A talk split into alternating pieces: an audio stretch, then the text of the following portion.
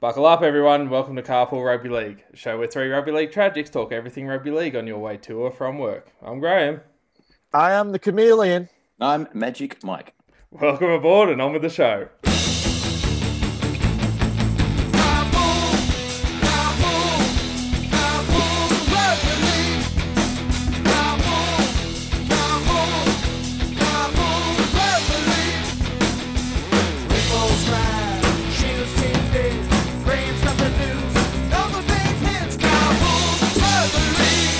Yes, welcome aboard everyone to Carpool Rugby League. Now, usually I'd say it's Wednesday and you know what that means, but Wednesday was Origin, and as New South Welshmen, we're going to try and keep that talk to a minimum. But tonight we've got a massive show. At the top of the show, uh, we we heard that obviously Graham's on board, Griffo's on board. Shane can't be with us, but um, well, we've got Magic Mike. There's someone very new. Uh, Mick, how you going, mate? Yeah, g'day fellas. I'm very well. Long time listener, first time caller. Oh, gotta love it. Happy to be uh, asked to come on the podcast. So keen to chat everything rugby league. It's an honour. We've got rock royalty here tonight, ladies and gentlemen. Rock royalty. We do have rock royalty now. Our our listeners now, when he said Magic Mike, he's not just calling himself Magic Mike because he doesn't have a shirt on. He's Magic Mike because um, well, he's magic on the mic, and he'll be magic on the mic here with us tonight. And look, Carpool Rugby League listeners, those of you thinking, hang on, this is the first time I've heard this guy. This is new. You've actually heard this voice every week. Um, now, Mick, you're uh, you're the mastermind behind a lot of the music we hear on uh, on Carpool Rugby League. Uh, probably most notably our Busy Kingdom songs, such as uh, Broken Hearts. We used that as our intro previously, and it's still our outro. But uh, probably the, the most famous and iconic piece of music we have on Carpool Rugby League is our intro. Uh, you're the brains behind that. Tell us a little bit about the um, the intro that you put together for Carpool Rugby League. What was the inspiration? Because you're a fan of ours as well as a good friend. Yeah, that's right, Gray. Um, I came across you guys when you sort of started the podcast, and I've been living in Melbourne for about 11 years now. So, sort of only got really back into following rugby league, or I'd say about five or six years ago. And then, um, yeah, listening to the podcast, and I thought I'd do a do up song for you, and it, it kind of came out of being in lockdown, really. Um, having a lot of spare time, and my home studio here just knocked up the idea for the song, and yeah, thought I'd shoot it through to you. And now, lo and behold, it's the the theme song of the show. So it's awesome. It's good to be. It's good to have the music on. Uh, you know, on a podcast. Yeah, no, we love it. We love having you. Um, you know, contribute because we're really impressed with the, the music you put together, and it's really awesome to have someone that, uh, you know, that, that loves rugby league that we that we know personally. Um, you mentioned that you're a, a rugby league fan, uh, that you are from Melbourne. You're originally from um, New South Wales, uh, so. You, you, you are a New South Welshman, so please keep that in uh, in mind, listeners, when we're talking about Origin a little bit later on. We do have three New South Welshmen. Uh, but I wanted to talk a little bit more about the music. As I said, we've got um, some Busy Kingdom music still to this day on uh, the Carpool Rugby League podcast. And we're actually uh, going to debut some new music from you uh, tonight, especially uh, looking forward to Griffo's Grab. Busy Kingdom, which we have heard on here, that was your previous band. Um, tell us a little bit though about your new project because I know you've got something really exciting happening and you've got a new single out. The the name of the group is Square Dance Caller. Tell us a little bit about Square Dance Caller and how that came about. Yeah, so Busy Kingdom ended up. My brother Brendan and I had sort of done that band for about five five years or so.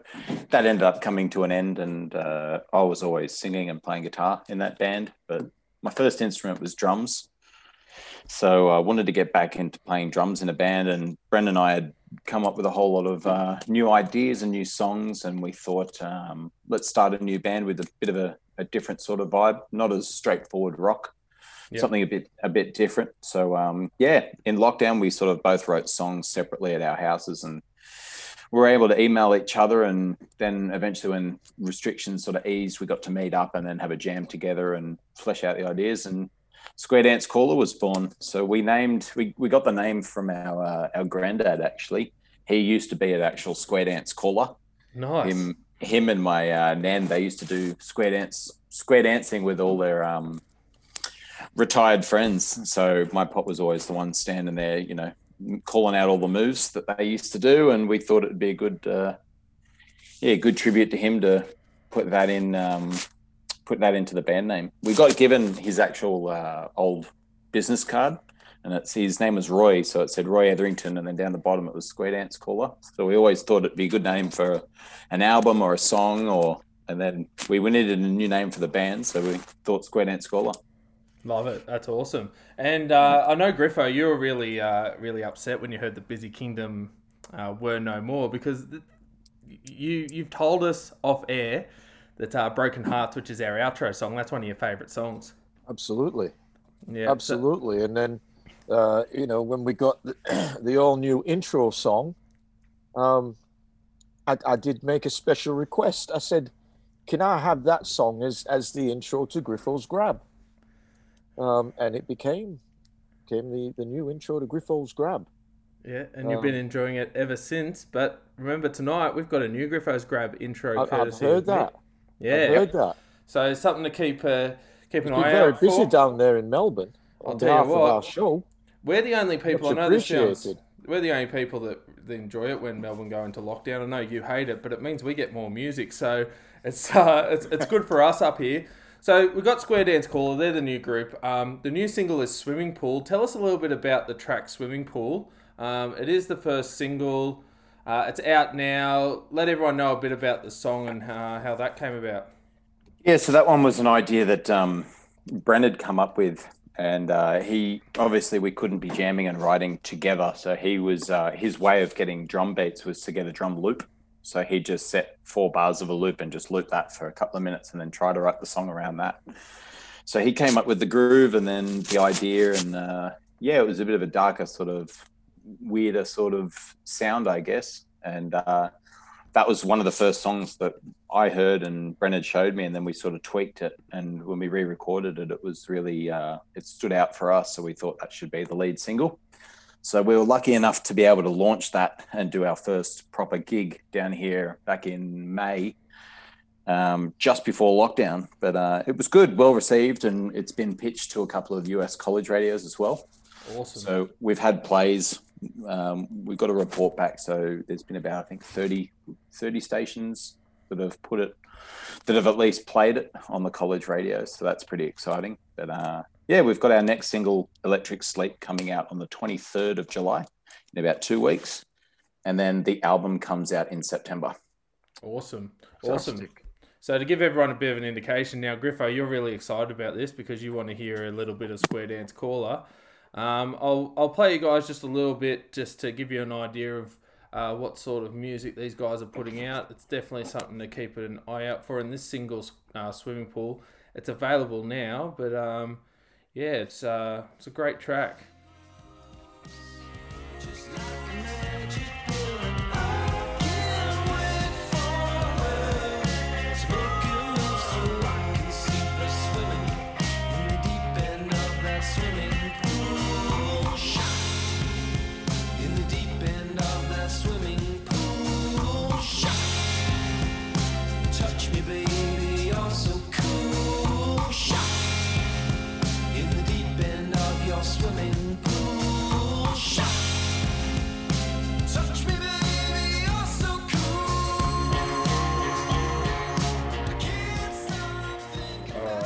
Well, we don't want to give it all away, but I'll tell you what, if um, if you like what you heard there, which all of us do, I, I, it's it's so catchy. It gets stuck in your head. Uh, you'll be walking around the house humming it and singing it. Um, where's the best place to find your music, Mick? Uh, anywhere you can get online, great. To be honest, uh, main place I guess would be Spotify, but it's I think it's available Spotify, Amazon Music, iTunes, anywhere people download their music. We're there on all, all streaming platforms. Lovely. We've also got also got the Facebook and Instagram and the YouTube channel. So, yep. yeah, so I think, Square yeah. Dance Caller, get amongst it. Um, yeah, you can get that new single anywhere where you find good music. Probably a lot of the platforms that we're on. So if you're on Spotify, Apple Music, all of that sort of stuff, make sure that you check out Square Dance Caller. Um, and yeah, new single coming out the 23rd, and the album was on the 27th? In September, September, September 17th. Sorry.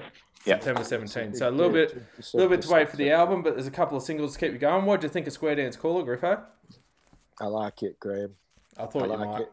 You know, um, like I'm a little bit old. Well, not just a little bit older than you guys, but I'd be old enough to be your teachers. Uh, 20, I think it's maybe 20, I was. Maybe I was in a past life. 20, Maybe. 20 years, I think it is, Griffo. Yeah. Um,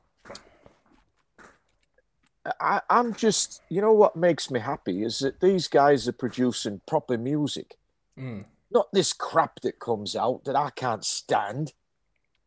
You know, like, I, you know, I, I don't like a lot of this, the modern day music. I mean, I, I'm sounding like an old fart, and probably I am, but I, I was brought up you know, I grew up in in, in the the eighties were probably my era, and that's when you know Aussie rock was at its peak.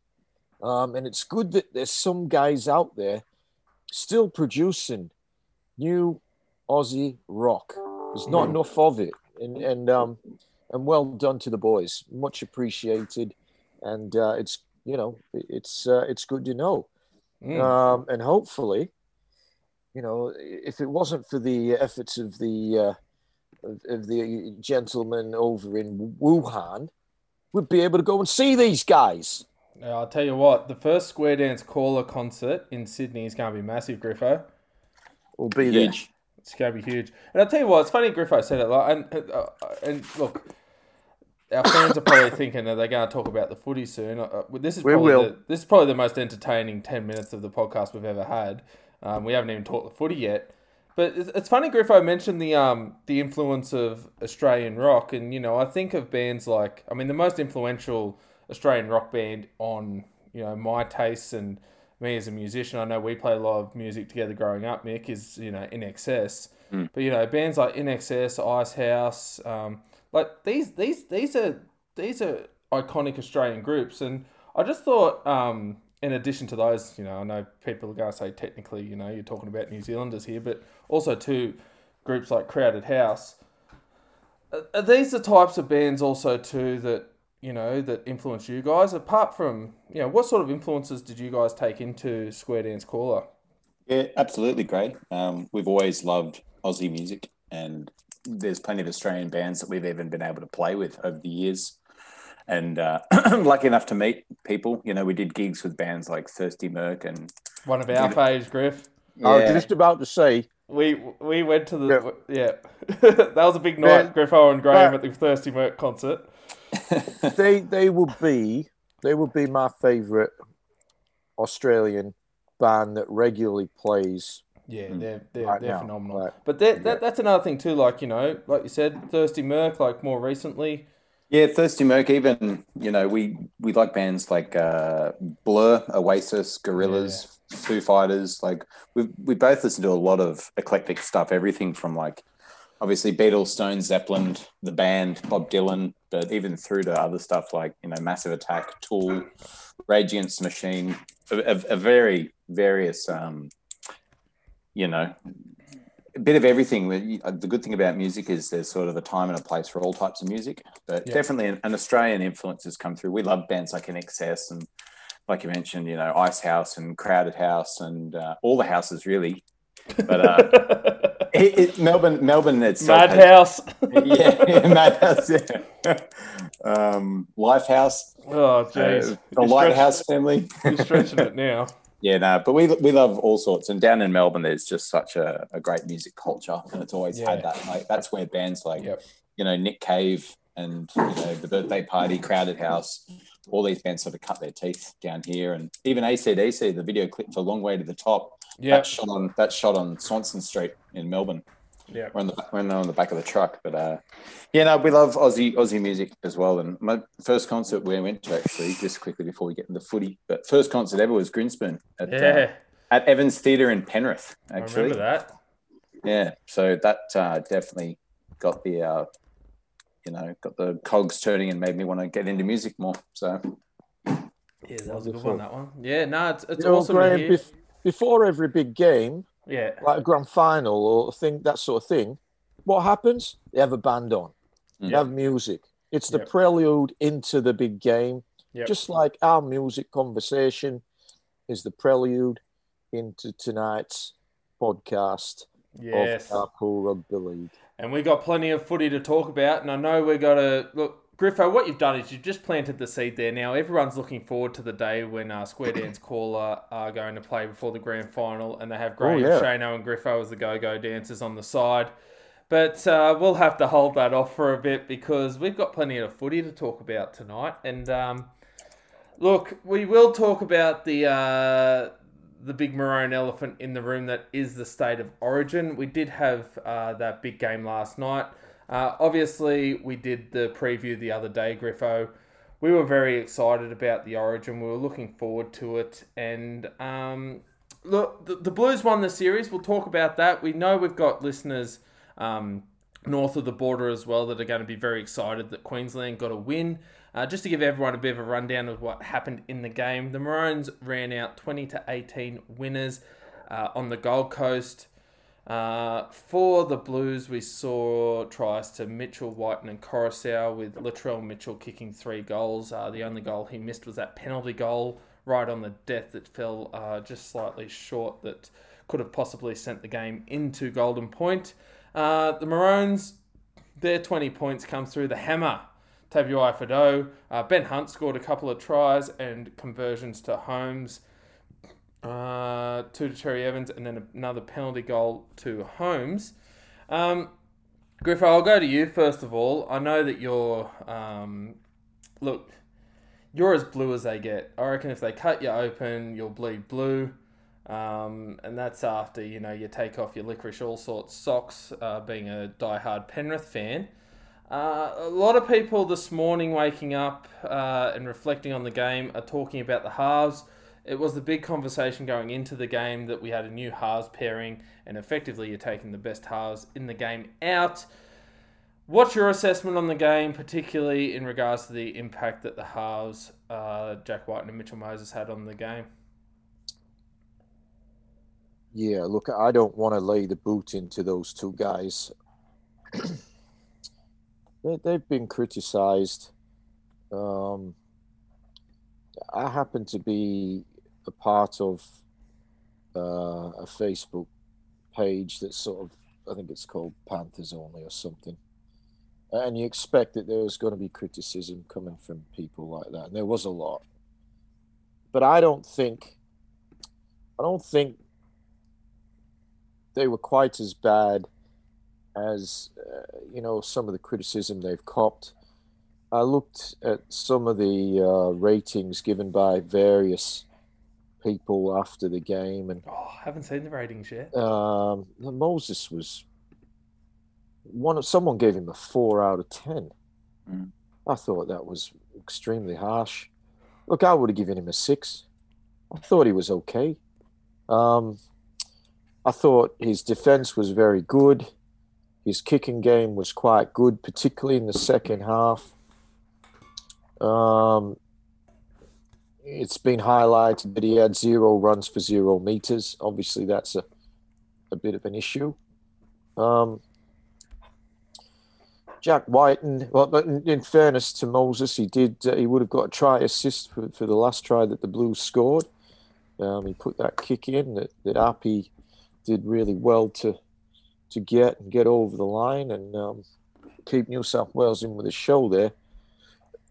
Jack Wighton scored an individual try using his best asset, which is his running game close to the line.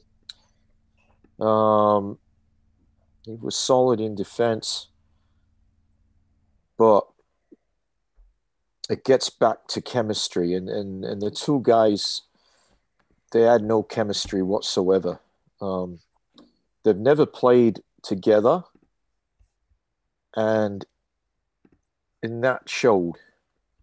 Um, the well-oiled machine that was the New South Wales backline in games one and two, um, there was a problem with the system. Uh, I don't know whether they needed a filter or what they needed, but it just wasn't working at all. It was very clunky.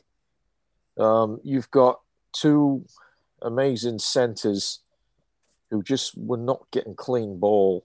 Mm.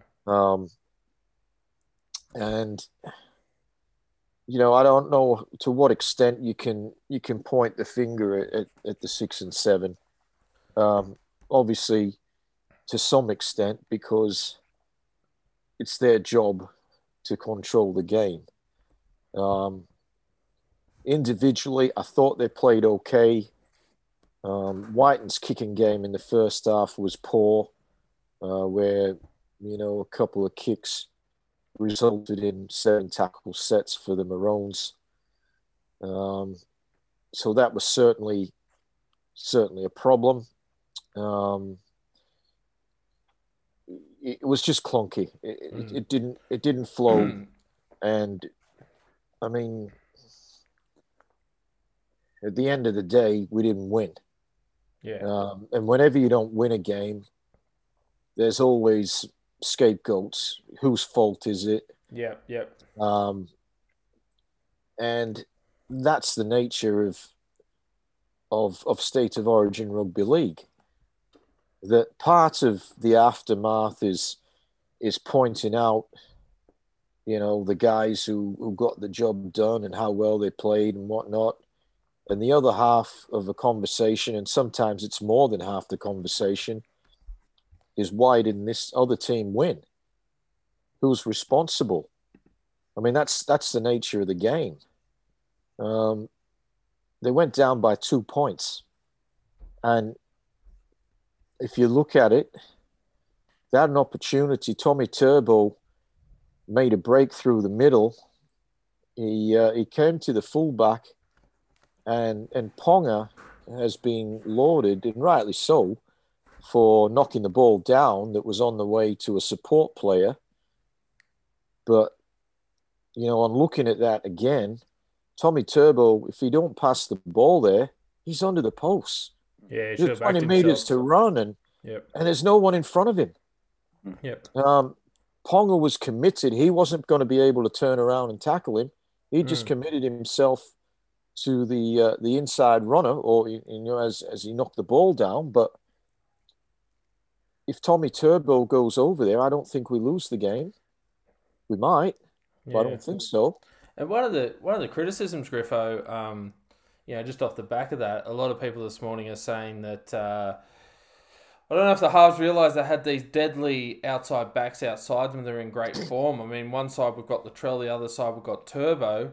There was a lot of time where they were turning the ball back on the inside rather than going outside. You know, it's very easy to say the next day. Um, I'll just ask you, uh, Mick, because you often, you know, watch the uh, well, the regular halves for New South Wales in Luai and Cleary quite closely.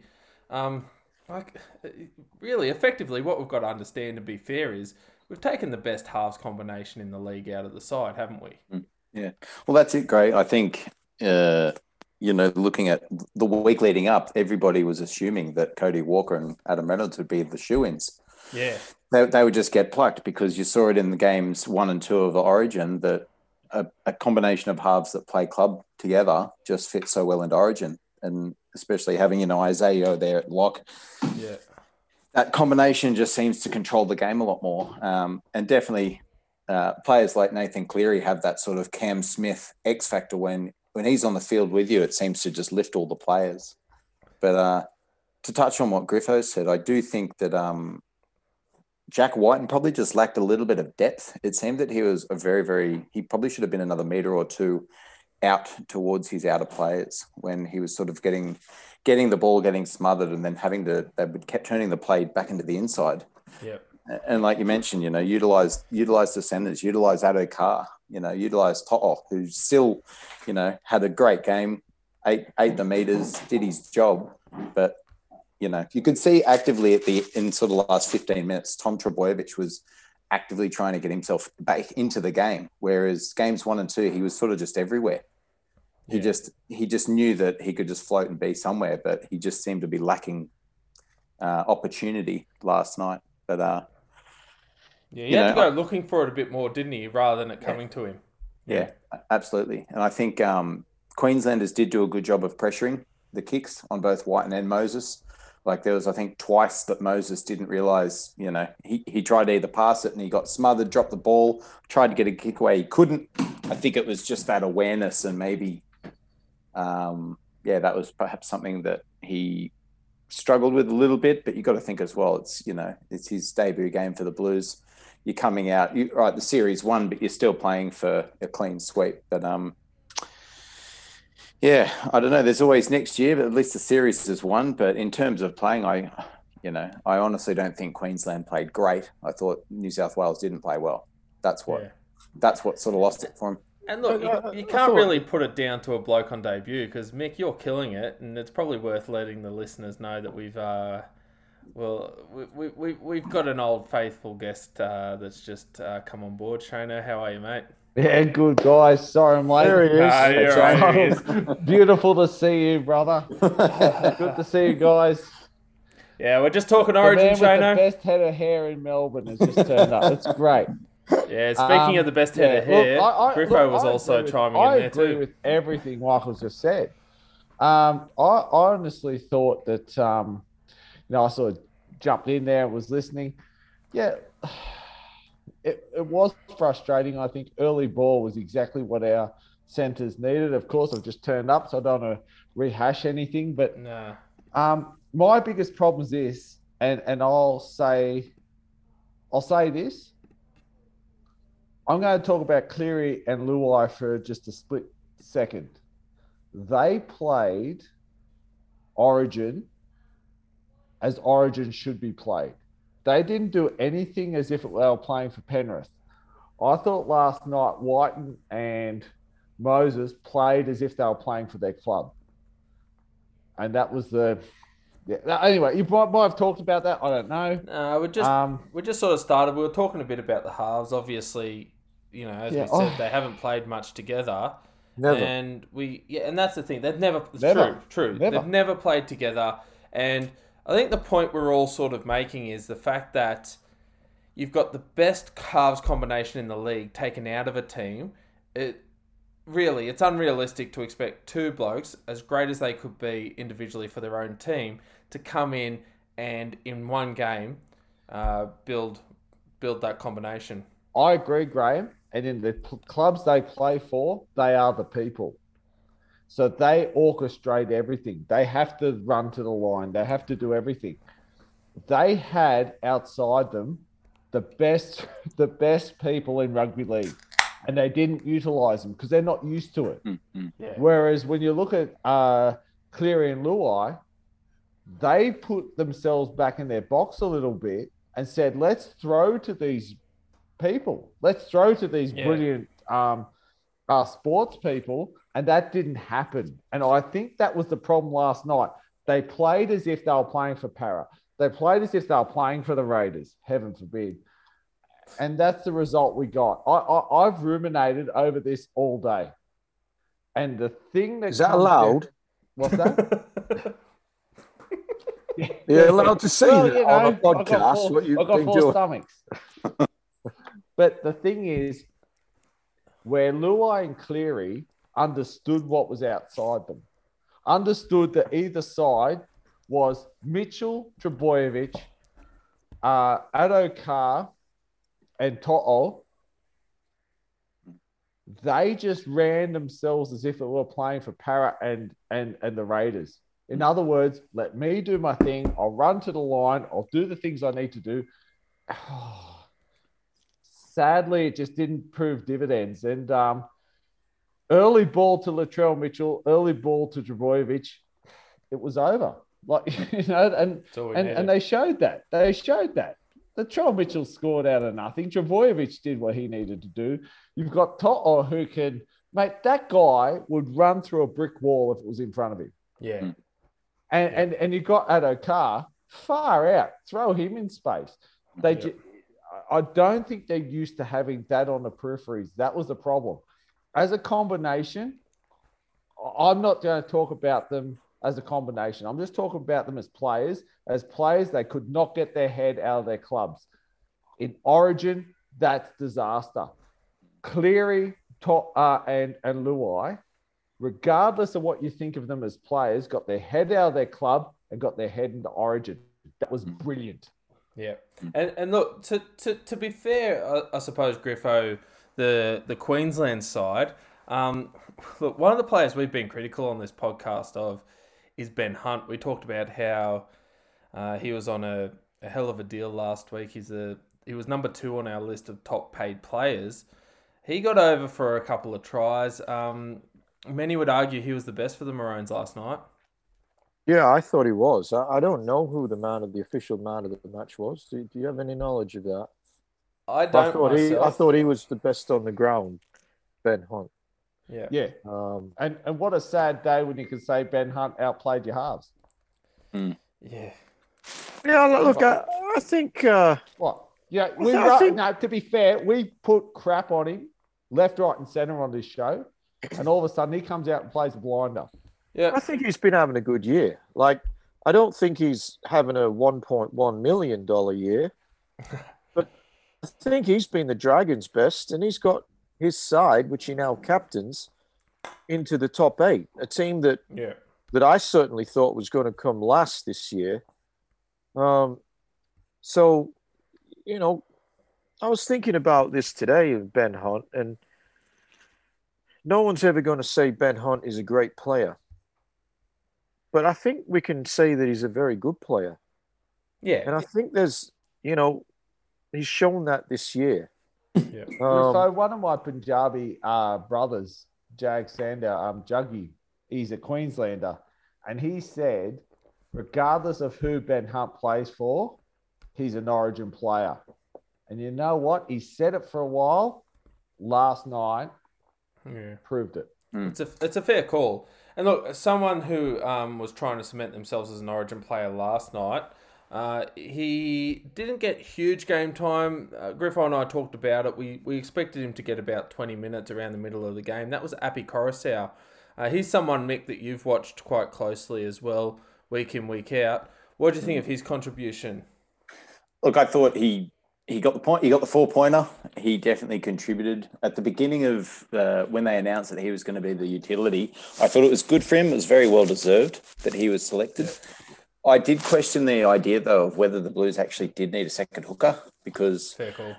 I think you guys mentioned it last week on the, or the last episode on the preview. It, he can sort of play as a bit of a, a floating sort of second lock forward Yep. or just just a general sort of floater, but he's not. He's kind of a specialist role. But he came in, I think, just to get him blooded and to give him a bit of game time. He got the try, which was I, I when that try happened, I thought it was just so surreal that he had the ball the whole time and just sort of turned around and fell over the line. You know, right place, right time. But um, yeah, look, he's a great player, and I think he's definitely. I think Cook's got a few years on him in terms of age. So Api's probably about four years younger than Cook, I think. So that reminded me of, I guess, another reason why Freddie Fittler probably did go with Mitchell Moses. He wants to get younger players in.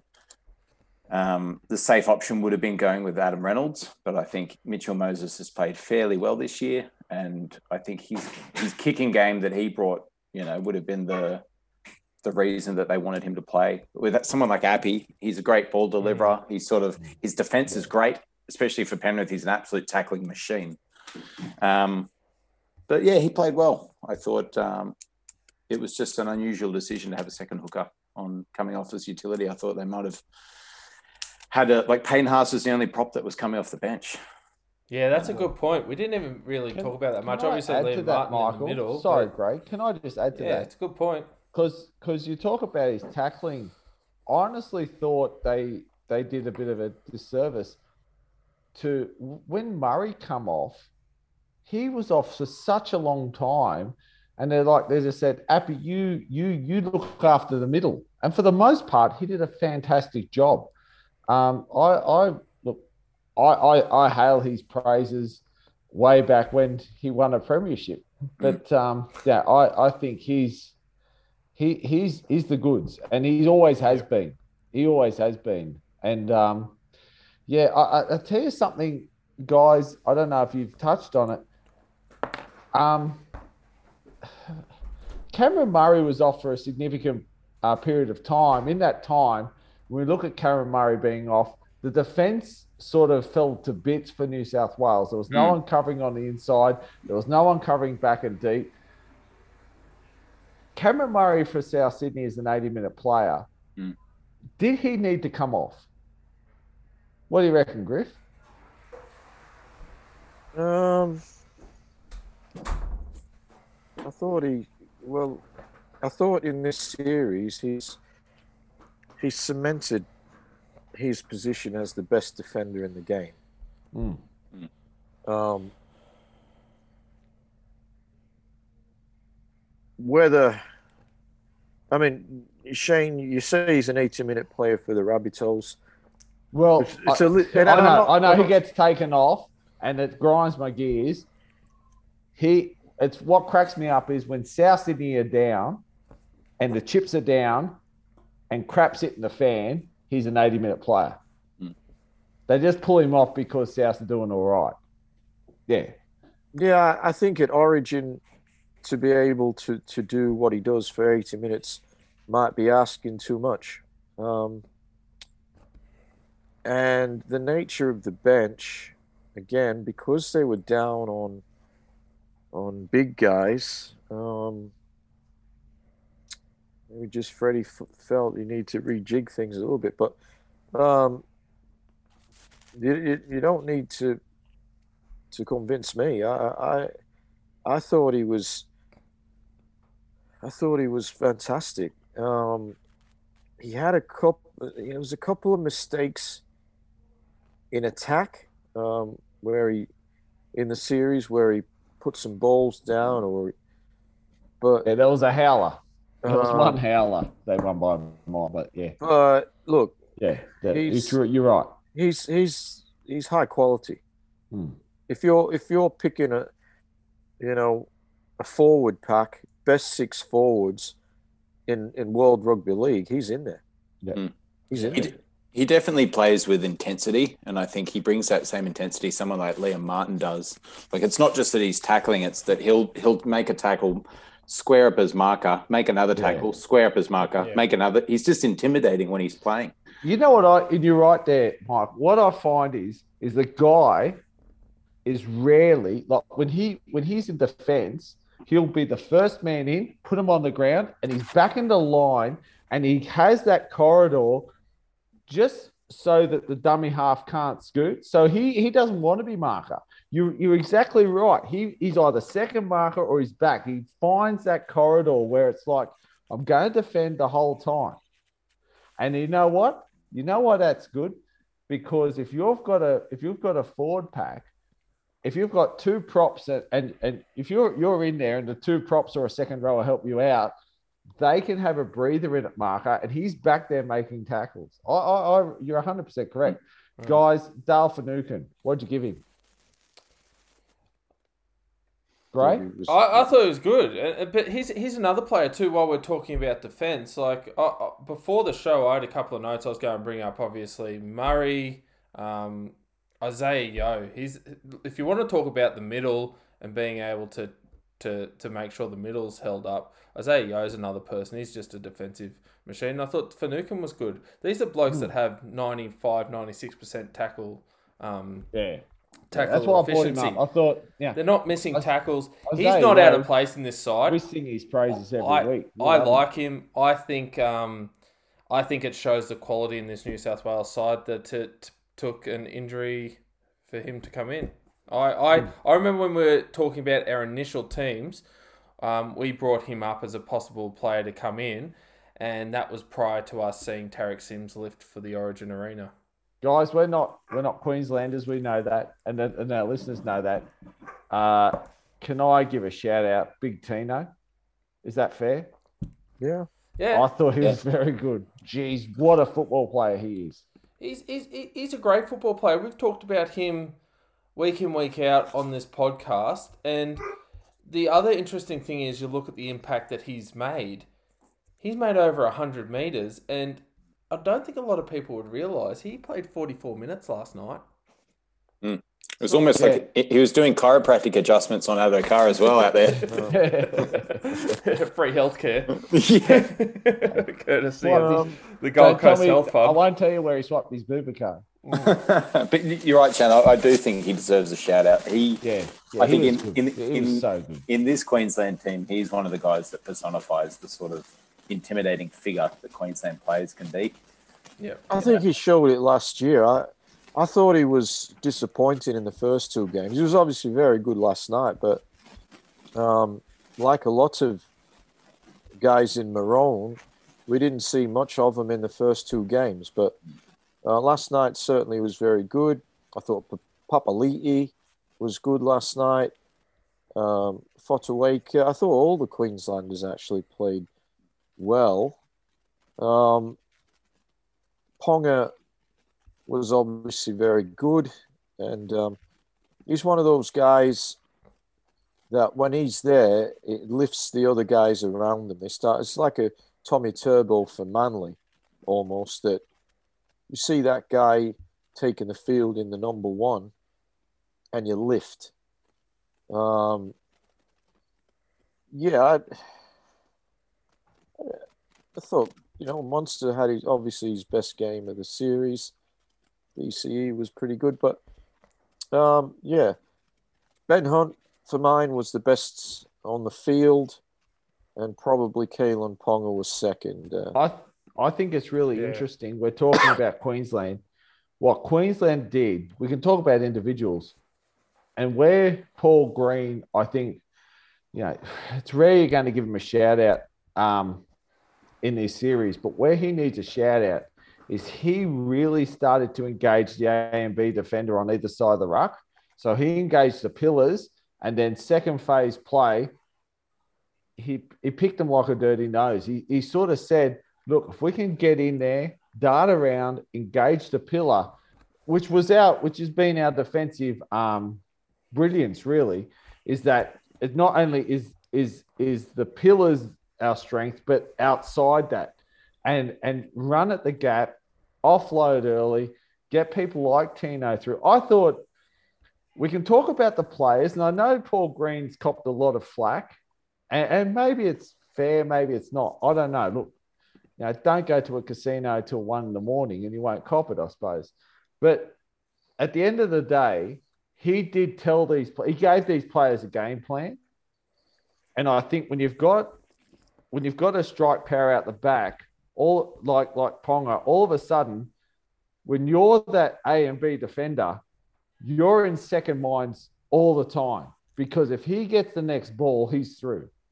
And and you're checking your peripherals and you're seeing more. I thought what he did with Ponga in the side was very good. It shows something, and as a New South Wales fan, this I, I hate to say this, it shows that had he played the other two games, it would have been far closer than it was if that game plan was employed. They hadn't employed that game plan before, so I don't know if that's what it would have done, but they've engaged the A and B defenders. They were able to run out of the ruck. Their second phase play, they had sweepers coming round the back, ready to catch the ball. Dane Gagai was brilliant with that. He attracted two defenders twice, where um, the where I think Ponga ran through once, and I forget who ran through the second time. Queensland last night attracted defense. They attracted attention and they did it so well. And that's something I think moving forward, next series, if Queensland are a fit side, that's what New South Wales have to fix in defense. Yeah. And, and, and just before we move on, um, we're- going to start talking some NRL because we've got uh, the back end of the season coming up and there's plenty to get excited about. Um, just want to get opinions from each of you on the Wally Lewis medal. Griffo and I talked about it going into the game. Um, I'll be honest with you, you know, now, I mean, look, it's not that he's undeserving, but Griffo, when they said Tom Trbojevic's name as the man of the series, I was actually surprised. I um I thought it might have been one of the blokes we mentioned on the podcast last week, maybe a Latrell or Teddy. Um, what were your thoughts on the player of the series going to Turbo? Yeah, I was a little bit surprised too. I thought it would have been Latrell, but um, I'm, I'm not. You know, it's not one of these howler decisions. I mean, Turbo No. was outstanding. I don't think anyone's think- gonna have a problem with it. No, look, he was outstanding. Um, if he hangs onto that ball and scores under the post, Jeez, mate, he'll be make him the premier. He'll be giving the COVID Yeah. update tomorrow. yeah, I, I certainly would have. Uh, I certainly would have had him as the uh, as the medal winner. But Yeah. um, look, I, I I don't want to criticize Tommy Turbo. Um, he deserves it. I was a little bit surprised. I thought maybe Latrell, uh, particularly in the first half, was was very good. He did make a couple of mistakes, Latrell, in the second half.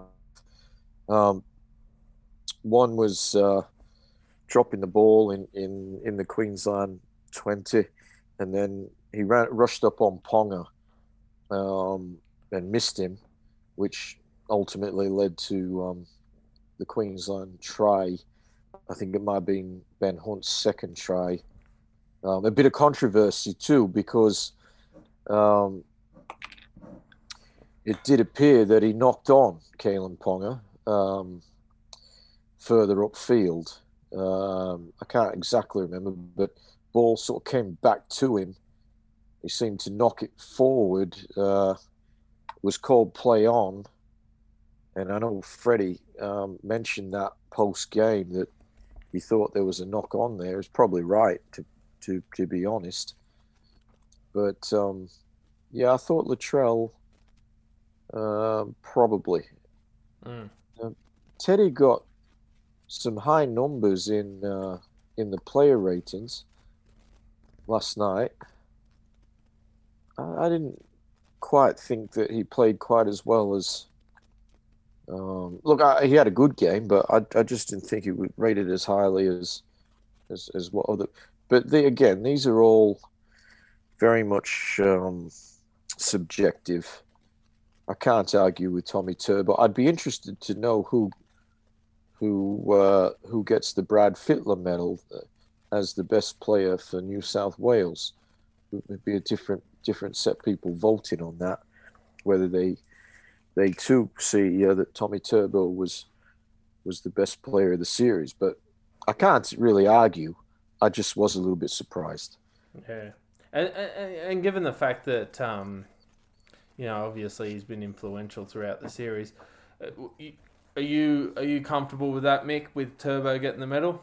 Yeah, I think if Latrell had have nailed that kick, that penalty kick at the end, that might have that might have changed things. But I thought it was going over. You know, they, they had I it. thought it was there too. Yeah. It was online, and uh, I, I didn't Why even, go for a penalty after a guy has run five Ks in the in that, that that's silly. That just goes Yeah, to in- show But they in spent eighty minutes and they couldn't get over the don't line. kick them in that guard, regard. You never couldn't. do. Do you know no what it one was? does. Do you know what he has frustrates ran me? how far? Do you know what frustrates me about that? It was the Oh. fact that New South Wales had said our Mm. playmakers have been trying to put something on all game and we're struggling to score points. We need to go for the kick. Guys run a million meters. You don't then just say, "Let's get his, let's let his legs do that." Sorry, Mick, I interrupted you. That's right. I was disappointed at that camera Welcome. angle. That, I was disappointed at that camera angle that they showed Latrell kicking. I I thought he- like I it over. I thought he'd kicked it. looked like it was over. Uh, Yeah. but, But apparently, he, he he stood up and said, "I'll kick it." So well, Brad, Brad Fittler said in the post game conference too. He said it's not the distance with Latrell. It's like fif- kicking fifty meters isn't a problem for him. yeah, But at the time, I was quite happy. Um, what I didn't understand was why was he kicking from there? Why was he not kicking from where the guy picked up the ball? because it was a um, this is I looked into this because I knew people would say why is it not where the ball landed. Apparently, there's a loophole. It's a very uh, finicky rule. Someone will get a hold of us on social media and tell me I'm wrong. But from what I've read, usually if it's an infringement, say for example like a late hit, um, you get the the penalty from where the ball was um, where the ball landed. But I think, uh, and correct me if I'm wrong, fellas. From what I've been told, it was a it was a high shot in in the act of the kick. So That's exactly basically, right, because Brian. it's a high shot, it's a high It's tackle. at the point. It's a point at where the tackle was made. Yeah. So anytime there's a high tackle, the penalty has to be given where the It's what they made. call a tackling point tackle, a Yeah. tackling point penalty. At a tackling point penalty, it's where the point of the tackle was made rather Yeah. than where the ball landed. And I look, thought the 100%. tackle was made ten meters inside New South Wales territory. nah, they, they've Uh, I'm not arguing. Yeah. I, I just I, I was Because I- questioning that at the time. I thought, why why is he not further upfield? It's a player point penalty, and yeah, it's where it's a point where the player was, not the ball point penalty. I I'll tell you what, we're going to move on, but just just quickly, fellas, it, it has to be mentioned. I think the game was refereed a lot differently last night. There's a lot more six again calls. Uh, can you indicate why the referee wanted to be the freaking center of attention? Yeah, yeah. It he- was horrible. Yeah, It. I'll tell you now. Please do not make the grand final that. oh yeah. You know what I mean? Like, like I know, I know it was a. People talk about dead rubbers and whatever. If that was a preview into what we want for the finals, I don't want that. Yeah, We, Please change that. even with the amount of six against that were called, obviously in Queensland's favour, it seems that their six against were getting called in the fourth fifth tackle, whereas the Yeah. Blues gets every starts in the first or second tackle. yeah, And watching the game, I was struggling to understand what these intentions were for.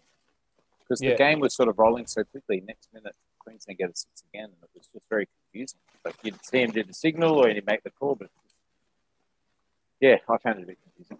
yeah. And What I, I found, I don't know if Michael, that was, I agree. was like, that sorry, tactic, you Gray. reckon, Shano, from Queensland to lull over him early on? Definitely. No, but definitely it was. But I agree with Michael there. It sounded like it sounded like there was a guy that was five players outside of the ruck that might have been a poopteenth in front of the ref that was given the six again. I just didn't get it. there was one six again call. I'll tell you now, which I totally objected to, and I've gone back and I've seen it three times today. It was a guy, and I've, it was a guy on the left of the referee and the ball went to the right and he called six again. He was the only person offside, and I'm like, Yeah, just let him play. Let just the players let decide the game. Play. Like, Anyway, is- look, you know what? I- I six again. This is all going to come under scrutiny at the end of the year. The six again rule is a brilliant rule when used properly.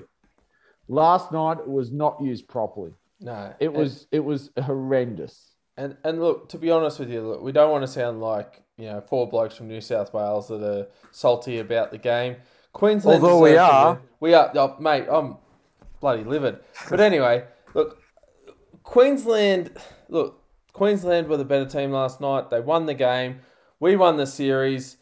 We got the shield. That's the main thing. So uh, look, Look, that's I that's think origin New for, South a year. Wales, when you do so many things right, you throw caution to the wind. You can do a couple of things wrong. They'll learn. I'd rather uh, look. I'd rather. I'd rather win. I'd rather lose this game to win future series than have than have won last night and then thought that that, that they were invincible. Freddie Fittler's learned a really valuable lesson that is work to the strengths. You know, for all the grass on the feet, you've got to be able to work to your strengths. You've got to be able to let the play. You've got to be able to let the players understand that there's a brief. Last night, the halves didn't have a brief. Go back to the brief. I think I think what last night showed um, in comparison to games one and two is that Nathan Cleary um, his influence is is crucial. Um, I think. I think Nathan Cleary and Luai. oh, I, Yeah, I I agree. think they're a package deal. Th- They are in terms of the attack, absolutely. But I just think Nathan Cleary's game awareness and the fact that he knows where the ball needs to go, particularly with the kick, you wouldn't Not see- not over the dead ball line. no, he he doesn't do that. Um, Yeah. That white And- man was bad. and I think, and, and you know, we're, we're, we're heading to the NRL shortly, but I think Penrith, um, I think they're they're going to find it difficult without their two main men. Hmm. Um, Yeah. Can I say something highly controversial? You're going to, so do it. Paul Green's a good coach. He showed it last night. He out coached New South Wales. He out the way Yeah, but- they yeah. played and the and the systems put. Yeah, but you know what? You can only play what's in front of you. And this is the cream of the crop from both camps. He's a good coach. He he that was a coach's win last night. And for all the rubbish we've thrown at him over the last couple of weeks, I think it's only fair we we give him some kudos because I think he saved his job. It, Yeah. he, he Yeah, certainly buggered did. They lose that game. And you know what? That that uh, the way they played second phase play and the way they drew defense, if they'd done that in the first two games, it wouldn't be the blowouts that we had. I think I I, I, I took look last night. I walked into that game thinking that New South Wales was going to walk all over them. That was a well coached uh, side that that the Queensland team pulled out. We've put crap on him for two weeks, for two games. He deserves the kudos for the one they won. That was a coach's win, and he deserves everything that uh, that they've got from that. And I'll tell you what, the uh, the listeners they deserve a bit of NRL talk because realistically, guys, we're only eight rounds uh, out from the finals. You're joking. But no, it's just a fair dinkum, mate. We don't we don't joke around on this podcast. Um, so what what we're going to do is we're going to shift and we're going to talk about the NRL. We've talked heaps about Origin. Uh, congratulations to Queensland last night. Congratulations to the Blues on a great series win. Um, I'm just going to quickly for you guys recap where we're up to in the NRL. Uh, I'll go over the scores from round 17. Now, it was a condensed round given that Origin uh, did happen this past week. It seems like a lifetime ago some of these games, so I'll remind all the listeners of what we uh, what we saw uh, in round 17. Uh, we've got to go back to the 8th of July, which uh, which was a Thursday night in which the Raiders were able to get over the Seagulls 30 points to 16 at Brookvale. That was the one that buggered up everyone's tips. Uh, on the Friday night in round 17, we saw South 46 to 18 winners over the Cowboys. The Roosters were able to get the job done 22 to 16 over the Dogs, and the Sharks uh, were back in the winners' circle 20 points to 12 over the Warriors. So before we uh, in-depth preview round 18, guys, I'll just go through the ladder so that everyone's aware of where their team sits uh, to give a bit of context to the preview that we're about to do. Uh, the Storm, they are in position number one on for and against only. Uh, they're on 30 points, as to are the Panthers. The Rabbitohs hold third place, two points behind them on 28. Another two points back are the Eels on 26. Uh, the Sydney Roosters are on 22 points, with the Seagulls in sixth on 20 points. The Dragons are seventh on 18 points. Uh, the Sharks are in the top eight on for and against only on 16 points. They're holding the, the Knights in ninth spot. In 10th, 11th, and 12th, respectively, on 14 points, we have the Titans, Raiders, and Cowboys. The Warriors are down in 13th on 12 points. The Tigers are also on 12 points in 14th spot. The Broncos have climbed their way to 10 points in 15th position. And in last position on 6 points, with only the two wins for the season, are the Canterbury Bulldogs. So, really, guys, out of that. Uh, last round of footy, we had some um well because we only had four games there's there's not heaps of heaps of talking points. I think the main talking point though, just briefly, would be the uh the Raiders getting back to the winners circle, albeit against a Manly Seagulls side, Shano, that were missing their origin players. Oh, mate, the horn was sounding big. It was it was just like when I talk about the Yes, Viking, everyone in Brookvale because we've been saying for weeks, we've been saying for weeks that the Raiders have the clap Yes. because that's why they're playing so bad. But anyway, um, look, I, Ragnar, I, I think Ragnar when you look at the Raiders, the weather. my biggest my biggest situation with the Raiders is at the moment they're minus one hundred four, the Warriors are minus seventy one, the Titans minus uh, fifty six. The only one they're really got any chance of catching is the Cowboys. They've got a lot of uh, teams to leapfrog before they even think about getting ahead. For the for the Raiders, though, it's about winning games. Um, I still think they're a side that's imploding. I still think that they're not going to finish in the eight now. It's going to take a massive run home. Um, I just look at the Raiders. It's not that the Raiders don't have certain players, they do. But the problem is they've got no depth in their reserves. They've got no depth outside of that. They're a struggling team. Uh, Sticky's trying to do everything he can as a coach. Uh, latest intel says that the Raiders board are not happy with his answers. They've basically said to him, You've got to provide us with better situations than this, or you're out. So there's a lot of infighting there. Once there's infighting in a club, it never bodes well. They won a game. The only reason, in my opinion, that the Raiders won is every loss is closer to your nearest win, and they got one. Yeah, no, but there's, there's there's plenty happening, and look, they were a team that we had a lot of uh, expectations um, surrounding going into the season. They haven't really. Who had them in their top four? Uh, no, I had them fifth.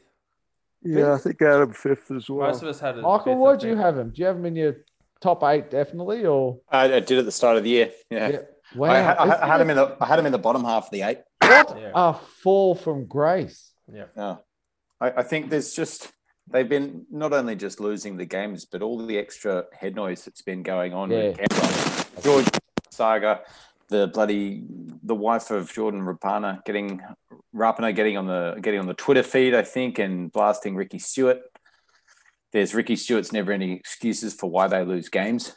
He always seems to have, have some excuse as to why they're losing other than just poor performance. But Uh, crap coach isn't one of them. No, but you know, Well- when, when, when people win games, they say, oh, if only you could bottle that. At the moment, if you bottled what the Raiders had, it would be toxic. It'd, it'd be paint stripper at its best. It would just, you know, it, it, it'd be nuclear waste. it would be whatever the Bulldogs are drinking at halftime.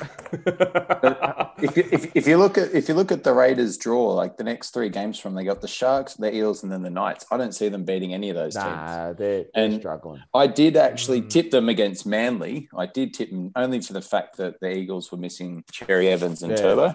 yeah. But but I didn't think much of it, and I was very surprised when they actually did win. But I don't see them winning many other games coming up, approaching the finals. There's not much there to grab your eye, is there? And, and look, we when we're talking about grabbing people's eyes, Could, the main can thing that comes to mind sorry, is Griffo's Grace. grab, and Shano's going to sneak in. No, no, I'm just going to sneak in because with the Raiders, there's a lot of players off contract, and there's There a lot of players asking for hmm. releases. This team next year, like the way this team looks, even towards the back end, could be so different. Like, Yeah, The they're not even mail waiting I'm hearing contracts. is the mail I'm hearing is that the Raiders are in all sorts. Sorry, Griff, I didn't mean to butt in there. Okay. Oh, we've got to make a big deal out of it because we've actually we're debuting a new uh, intro for Griffo's Grab, and we've got our special guest here. Um, you know, we don't want to embarrass him, but it's an absolute belter. So we might as well head over to see what Griffo's got for Griffo's Grab. Isn't that Love it. special? That's good. Gotta isn't it? love that. That is so good. What have you got Hey, for us this I week, think- Griffo? Dylan Walker. No, hang on. Is that right? No, not Dylan Walker. I got the wrong Walker. Cody Walker. Cody. Oh, right. Cody Walker. Johnny do you wanna- Walker. do you want to do the gaff this week, do you? going say Johnny. Walker's on. Johnny Walker. Walker's Walker- on. Walker's Walker's on. on. Keep. Not Sam Walker. Far out. Oh, uh, my apologies. My apologies. I, I got leaving the excited about the, the new intro. He'll be leaving the Carpool Studios with his Walker. Yeah, Good look, income. uh, you know, Cody Walker. Let's get the right Walker. He was superb um, last week. Uh, I think it was four try assists. Um, he was just oh, there's some some joy for Cody Walker. Wow. There you Uh, go. Mr. and Mrs. Walker and all the clan. Yeah, look, that was a game where um, was again it was men and boys in that first half. Cody Walker just mesmerized uh, the opposition. Muriel, terrible Yeah. team that they are, um, and he, he he grabbed my eye. Um, masterclass from him you know, uh, hindsight is a is an interesting thing, but had had Freddie gone with uh, with Reynolds and Walker, you know, we'll never know whether New South Wales would have got the job done last night. But um, yeah, uh, had Freddie have done that, maybe Souths don't win last week. Who who knows? Yeah. Um, but what we do know is that Cody Walker was uh, was several classes above the West Tigers um, with a, an amazing performance, just setting up tries at will. Grabbed my eye last week, and uh, well done, Cody Walker. Yes, well, I'll tell you what, Griffo, we're, we're going to go from one Walker to another Walker because um, well, it's, it's actually time for Graham's gaff.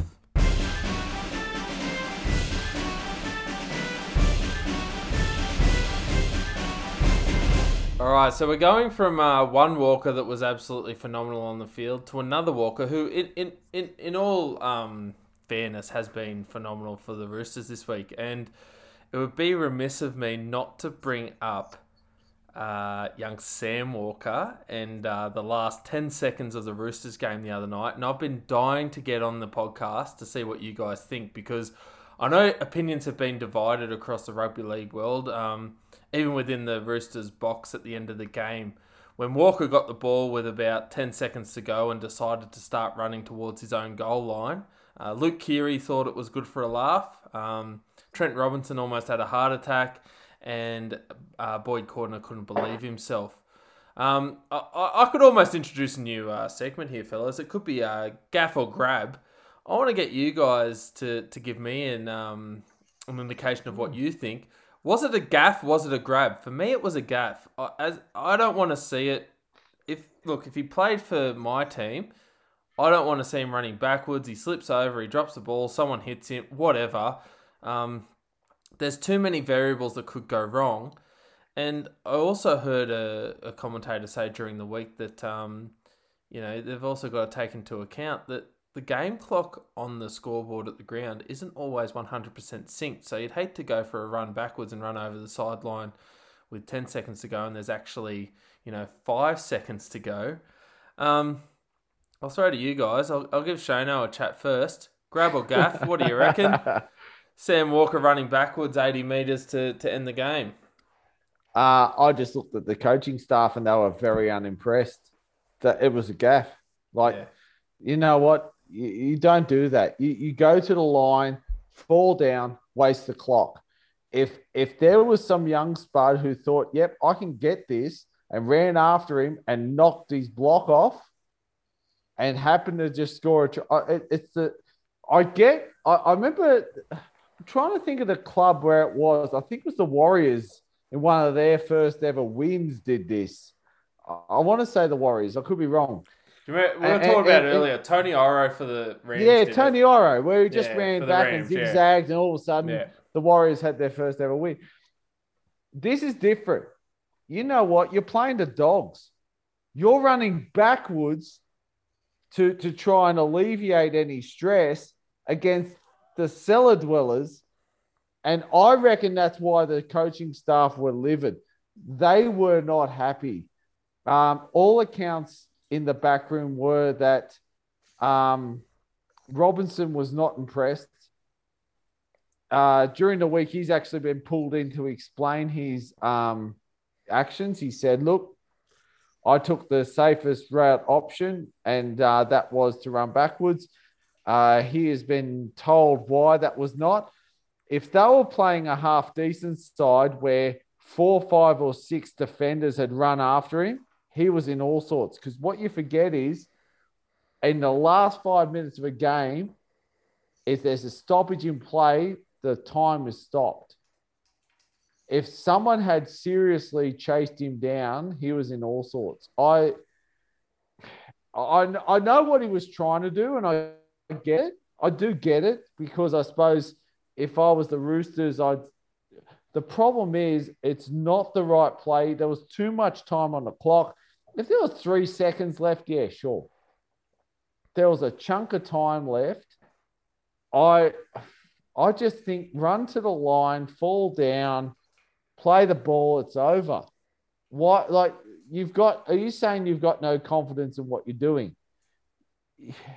You know, like Is it fair to say? Look, is it fair to say I- he won't do it again? I there's there's a part of me that says we're reminded that- that he's Chris Walker's nephew. Is that too harsh? Oh, a bit harsh there. But no, but like, like I was going to say, No, mate. Like, is it? no, well, He was the bloody Roosters' saviour for years and didn't show up. he didn't show up for South. He played three games and then left. Anyway, A couple of grand finals. I just, I just, I just thought it was crap. But anyway, I wouldn't have liked it if it was my club. Mick, not a good look. Big time gaff. Big time gaff. Throw the ball around. Have another crack at a try. You know, like you, you've got all this skill. There's still enough time to get a try. So why not just, you know, experiment a bit? Doesn't know. show much confidence in the rest of their team, does it? It was just disappointing. You're sort of watching it. The commentators were blown away. They're just like, what is going on? And you sort of think, like, is this, it's just not a good look for a club. Like, if it was the Bulldogs doing that and they'd won, you'd think, all right, they're trying to hold on to this victory to save their, you know, save the game. But when it's a club like the Roosters that hold themselves in such prestige and esteem, it's not a good look for them when you, you, you know, your new recruit that's having a fairly good year is doing something silly like that. But like Shane said, I get what he was doing. I just think that's gaff. Gaff for me, big time. Griffo, bit of immaturity, you reckon? I didn't like it. Um, I wanted, uh, you know, we, we have this competition within our tipping comp called the Joker and the Thief, where you Hmm. nominate a team and whatever score they get, um, you get that score for the week. So I'd nominated the Roosters and I got plus six because I only won by six. I thought they were a little bit disappointing, the Roosters. Uh, they led 10 0. I thought, you know, here we go. Um, they're going to get a, a big score, but didn't work out that way. I wanted to see them attacking that line. I would have liked to have seen him try to put a kick in um, so that they could, uh, you know, potentially score another try or at worst, get uh, you know get the ball back if there was time. And I don't think there would have been uh, time for a dropout, but I thought it was. Yes, it was a bad look, but as Shane alluded to, what I was concerned was that Lachlan Lewis, who was the only bulldog that chased, I thought, gee, if he gets him, he's just going to grab the ball off him and fall over the line. Yeah. So I just thought, I thought it was was not a smart play. I understand why he did it, but I just, I didn't think it was a good option. Um, yeah, uh, they were right down on the Bulldogs line. They may have had may have had to defend one tackle. Um, and I think the Roosters would have had the Bulldogs well and truly covered. I thought it was more risky than taking a tackle um, 99 meters out from your own try line. Um, Shane mentioned if there had been five or six, well, you know, there should have been. And, and maybe Coach Trent Barrett might have added word to his team, say, well, look, why weren't you chasing this guy? You know, Lucky Lewis was the only guy on the field who chased 100%. him. Can I throw something else, and uh, maybe to you, Graham? Um, you're asking a question. I'll throw you a question.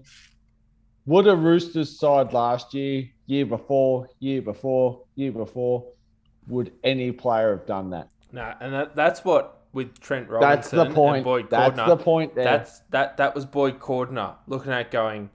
You could see the look on his face was, this isn't who we are. And the Roosters that he had led, and the Roosters team that he uh, was a part of, that was this absolute juggernaut. They weren't up for that shenanigans. They weren't. They didn't buy into that crap. They played the game. They had a vision of how they played. It was very un-rooster like, and I think that's what really um, it, that, that that that that's what's going to grind their gears. Looking at that, yeah. But look, that's that's all in the past. We've got plenty to look forward to, fellas. We've got a massive round of footy ahead of us. We are going to head into um, round 18. Can you believe it? Already round 18. So uh, it's worth uh, having a look at the games coming up this week. All right, there's the whistle and kickoff for the round this week. We have round 18 of the NRL. Now, obviously, as we mentioned earlier, we're recording this on a Thursday. We're a day later, but so are the NRL. They're starting on a Friday this week. The first game to take place is going to happen on the Gold Coast. Now, we haven't mentioned this yet, fellas, but um, look, just about every game this week is going to happen in Queensland due to the COVID situation in New South Wales. The New South Wales teams have relocated. This was going to be a home game anyway, though, up on the Gold Coast for the Titans. They're going to be hosting the Eels on Friday at 6 pm. In regards to team news, um, look, there's not a lot to talk about in regards to the Titans. They're taking the same 17 in that they took in round 16 prior to their last uh, their bye last round. Um, the club is telling us that Fotuaika, Big Tino, and AJ Brimson should be good to back up. Um, the other interesting thing to note, I know a lot of people will be aware that we talked about Fifita being suspended for one game. He served that one game suspension on Wednesday night, so he's ready to go uh, for the Eels game. Uh, the Eels are coming off the bye, and massive news for the Eels is that Reed Mahoney is back from his shoulder injury. Um, so that's huge news, massive in for them.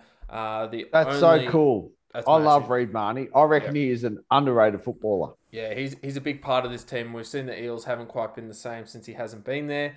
Uh, the only uh, news we've got in regards to their team is that Junior Paulo looks to be rested after playing for the Blues last night. Um, Parra fans will remember that Isaiah Papali'i, uh, a player that Griffo and I talked about in great form, he should be good to go. He copped a head knock against the Panthers in their last game, but they're very uh, confident that that's going to uh, be all good to play this week. And for those of you just keeping up with the uh, squads, um, as we go to air, they have just uh, trimmed the squads. Hipgrave and Lussick are the ones to drop off. Um, we might go to our guest. We'll be very polite in this one. We- We'll go to Michael first. Um, Mick, we've got the Titans at home here. We've talked about the Titans a lot on this podcast. They were a team that we are really excited about as possibly being a top eight team. Uh, they haven't quite lived up to our expectations, and you've got the Eels there hanging in the top four. Uh, What What are your thoughts on um, on these two teams going into this game on Friday night? I think when both teams are in form and playing well, they're they're two very exciting teams to watch. I think especially the Titans. Some of the spark that they have up the middle, out wide, they're very they when they're on, they're on, and they're really great to watch. They score, you know. They go out wide, they go up the middle, they kick. They're very uh, they're good ball handlers, and especially someone like Fifita when he runs hard, he's just such an explosive player. Saying that, I do think Reed Mahoney is such a big in for Parramatta. Um, I think they'd be well rested after a break last week, and you know, Reed Mahoney back. I think, um, I believe, Parra are going to have them at this one. Yep. I think they'll be well rested. They'll be looking to sort of maintain their position. I think against Penrith, Parramatta still looked very good. They should have won that game. They uh, I, I was concerned that whole game because I thought Penrith um, didn't play as good as Parramatta. Unfortunately, they didn't lose. They didn't win it because of that kick from Mitchell Moses. But Parramatta just they are playing a lot more consistently than last year. I think. However, um, coming into finals would be the ultimate test for the Eels. They'll definitely make their way into the eight and they'll stay there. But games like this will be a test for them because Titans can still put pressure on teams. You know. Yep, no, definitely, definitely some um, some very valid points there, Michael. Uh, Griffo, I'll just go to you and just to, to to talk a little bit about the forward packs. We've talked, oh, we talked a fair bit the other day about um, Isaiah Papali, how ex- how impressed we have been with him. Um, but the big talk this season has been this forward pack from the Titans with uh, guys like Fotuaika, uh, Fifita, and Big Tino. How do you see these two forward packs coming up against each other? Because we we have seen a lot of form in that that Eels forward pack as well. Yeah. Um, I, I'm really unsure who's going to win this game. Um, you could build a case for both teams. The the Titans forwards, when you look at him, it's a very, very good pack. Um, you've got the best runner of the football in the NRL, the most dangerous, in David Fifita. Um, Tino has got a mention tonight for his game for Queensland.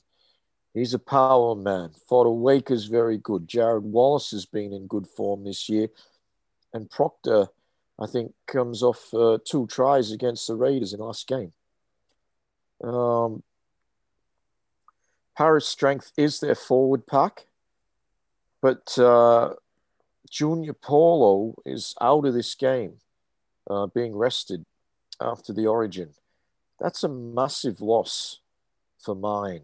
Um, he's their forward leader, and and still a really good pack, but they're losing their main yardage man there. Um, I want to I want to tip the Gold Coast in this game, but you Do it. I, I find it hard. Look up. I find it hard to tip them because I can't trust them. Um, I'm sorry, the thought of Oh, tipping he's the Gold choking Coast is- words. it's like Fonzie. I- I- I'm so sorry. you can't say it. You can't No. say it. I, I know I'm having all sorts of trouble saying I'm tipping the Gold Coast. Um, but bugger it, I'm going to tip him. Um, I may regret it. I'm actually, I've sort of been a bit up and down in, in our tipping comp. And I think I'm, I'm in a, a, a reasonable position, but it's one of those games that are going to go either way. And you're going to see, you know, a bit of a split in the tipsters. A lot of the games, you get 100% on, on one team. Uh, this is this is a 50-50 for me, but I'm going to go Gold Coast with the hope that they can defend as they did in the last game against the Raiders. Um, the Gold Coast are really good at scoring tries, but they're not so good at stopping them. Um, but I'm going to stick with them, and the reason being that that uh, you know Junior Paulo for mine, I, I rate him so highly, and he's not there for Parra. So, and, and the other thing is, it'd be interesting, you know, Mitchell Moses. Um, this is a it's a Friday night game. He's, coming out two nights after after Origin. Um, what effect is that game that he played going to have? It would have taken a lot out of him, um, not just physically but also mentally. And where's his head going to be at for this game? I'm not quite sure. So, uh, you know, for those reasons, He plays for Parry. He's used to disappointment. yeah, but that's not usually till September, Shane. Yeah, the- sorry, It's Christmas come early. I'm sorry. We're I still in July. I wasn't going to interrupt the idea. No, no, no, and it's a fair I'll- call. I'll, It's a- I'll shut up now. It's a It's- fair call, it's dry July. but this time of the year, they're usually still pretty good. So, but no, I'm going to go Gold Coast. Well, Griffo, you're tipping the Gold Coast. Shane, this is a massive game for them. Some people may not realise how important it is for the Titans. They're only two points out of the eight. This could be an opportunity for them to beat a team that's in the eight and show that they deserve to make a push going into the finals, which are only a couple of months away. Graham, I fully agree. Not only are they two points uh, within the eight, they've actually got a better for and against than the Knights. And if they win, they could have a better for and against than the Sharks. So they they're right up there. Like, like make no make no mistake about it. They have a chance. My biggest thing with this game is Reed Mahoney. You know I'm a fan. I love the man. He is so good. He's kicking out a dummy half is going to be the X factor that the Parramatta side has been missing. He is the extra added. You know, you know, like oh, you guys know, I love barbecue, right? I like doing my smoker and barbecue. But there is like this extra little spice that you can add that just makes it from good to wow. That's Reed Mahoney for this side. He is the wow factor. He kicks them out of trouble. He runs him out of trouble. Statistically, when he plays for Parramatta, they win because he is that good. The Titans have everything to play for. Parramatta now have the Lego piece that makes their masterpiece. I just think this is a game built for Friday night. It's six o'clock. I'm picking Parramatta with absolutely no confidence because Reed Mahoney is back. I value what he does so importantly. However, if that Titans team get together and see the ladder and see the importance that a win could have, especially if they win by 18, you know, few tries under their belt, all of a sudden they're nodding their head. They, they mean business. But I think Reed Mahoney just adds an extra bit of spice Mm. that this team has been uh, wanting to find. I want to, yeah, I, I, I just think Reed, Mar- I, I'm a massive fan. I just think Reed Mahoney's the man. Yeah, no, can I can I be the one that hides under the bed at your barbecue? You didn't have to hide under my bed, mate. You can, you can be you can run and down the street with the You wags. front No. I don't You want what to. like I don't want to. days, I don't want to run five barbecue- kilometers. I just when want I to be the one start that hides barbecue- under the bed. Look, I know your it's wallet off the barbie. We're not allowed to have visitors, unfortunately. But when this is over, mate, you know when- when barbecue's on at Shano's place, you know I've got what? Uh, I- I picked up that one on the side of the road, that barbecue. Uh, what have I got now? I've got offset stick smoker, two kettles, uh, three Webers, mate, a spit roaster, a, Goodness a me. Cyprus grill. Jeez, Don't get- you worry, mate. We got it covered. did you get all that at Paul's party supplies? Did you? No, no. I, you, the greatest one was I found a couple of them on the side of the road, far out. You know when you got a good find when your wife says, "Do you want to stay here?" and I go get the car. you know when your wife all of a sudden says that. Not only have you got a keeper, but you've you've you've under, she understands the importance of what you found. Yeah, good sport. We both went and got the car, mind you, and uh, it- the Weber was still there when we got back. Weber, Well, just I, I, I was just going to say on this game, if if uh, the Titans do win and it bumps, and if another team sort of has a shocker and they bump up into the eight, I think them making the finals this year would be so good for the club. I think you know, Yeah, I think it'd be, agree. it'd be such a big boost, but it, it will be an. I think this will be an underestimated um, game. I think this will be closer than what most people think. It'll be Can really. I- uh, Could I just add to what you're saying there, um, Michael, as well? The Knights play um, the Storm this week and the Roosters next week. Mm. A win this week would just it would solidify a lot for them, and I agree. Mm. You, you couldn't have said it better. I couldn't have said it better. I Beautiful. Think, I think if the Titans don't make the eight, it's a failure of the season. They came ninth last year yeah, without Fifita and Tino. Yep. Mm. Yeah, no, it's a fair But, call. but can can I can I say this? Has Fifita been one of the disappointments so far? he. Oh, Graham, I'm throwing to you because you did the whole whistle thing. Cool. Um, he is a very good player. I think it was going to be very difficult for him to live up to the hype, and we Okay. were we were part of building that hype. I thought he was going to be massive this year. I thought he was going to be unstoppable, and he probably hasn't been the superhero that we thought he might be. All He right. has been in in patches. I think there was I think there we, was one Right. game that he scored three tries in the first half, and that was very and I early think on. they ended Yeah, up losing that game. yeah. I might be wrong.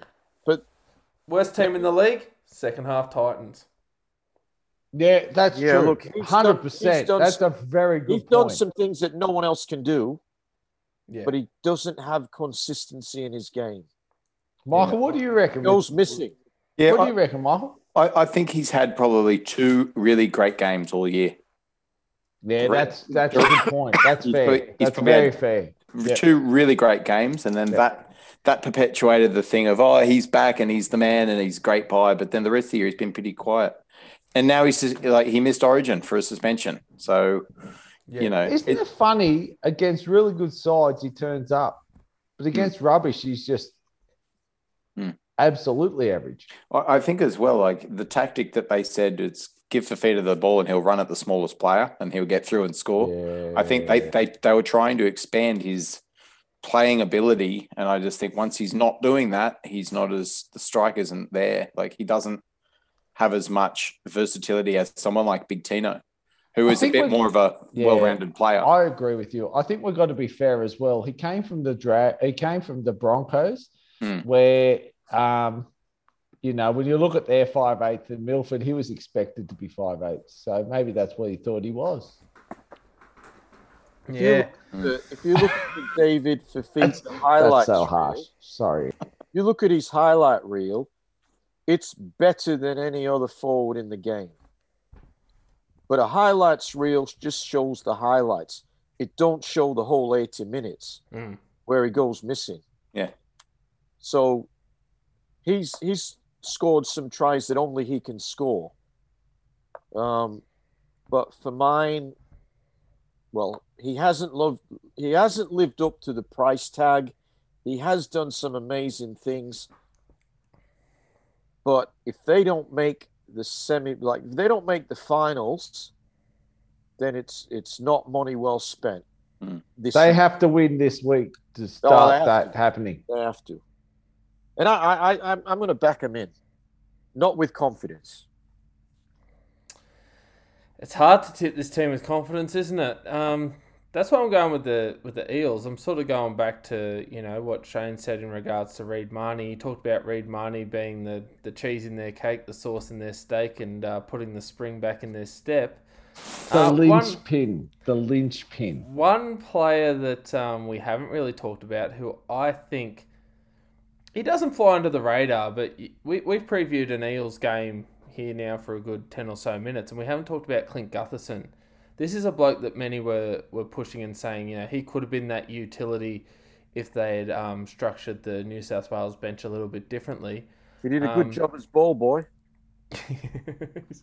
well, I'll tell you what, he's good at bringing back the ball, and that's one of his strengths. And I think that, um, look, I think players like Gutherson, um, you know, Reed Mahoney coming back is going to be a plus for them.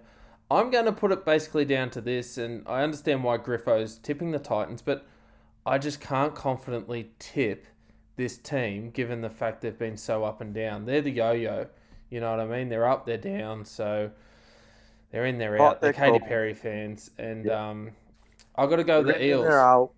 They're in, they're out. That's right. They're doing the hokey pokey. So I'm going to go with the Eels in this one. But uh, I'll tell you what, Griffo, if uh, the Titans get the job done, it might be a an, uh, a couple of points on the tipping comp that uh, no one else It is. It's probably it's that time of the year where if you if you're not in the lead, you you have to you have to take some calculated gambles, and, that, and that's why I'm going for them. Got to take a risk.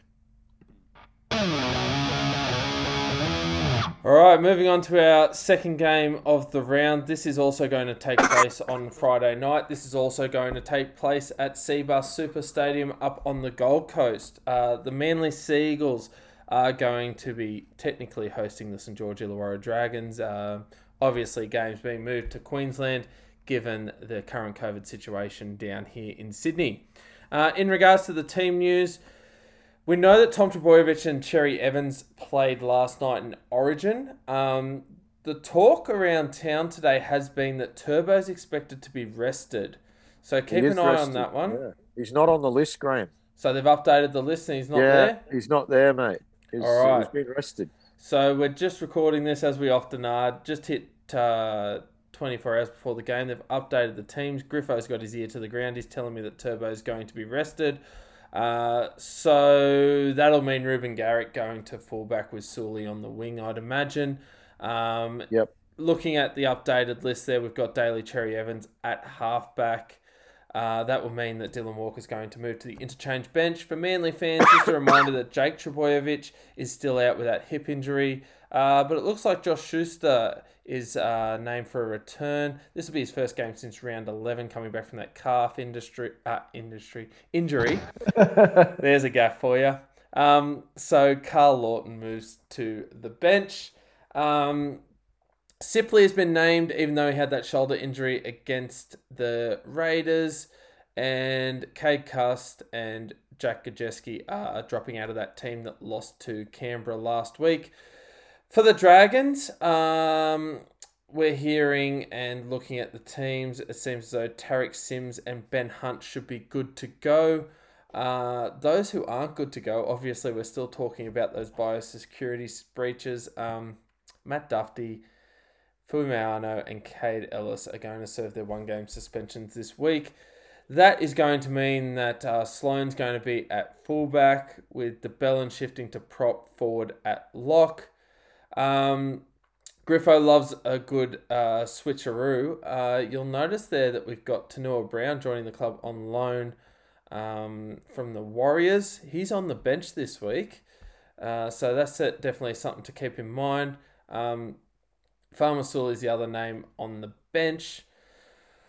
We've got the Seagulls here, Griffo, a team that when they're flying high, they're flying high, but um, they are a turbocharged team. And this week, without that turbocharger under the hood, are we going to see the same Seagulls that we've seen over the past few weeks? We know last week without Turbo, they struggled. Yeah, they were without Turbo, but they were also without Jay the Cherry Evans uh, in that game against the Raiders. Um, and and uh, DCE is backing up.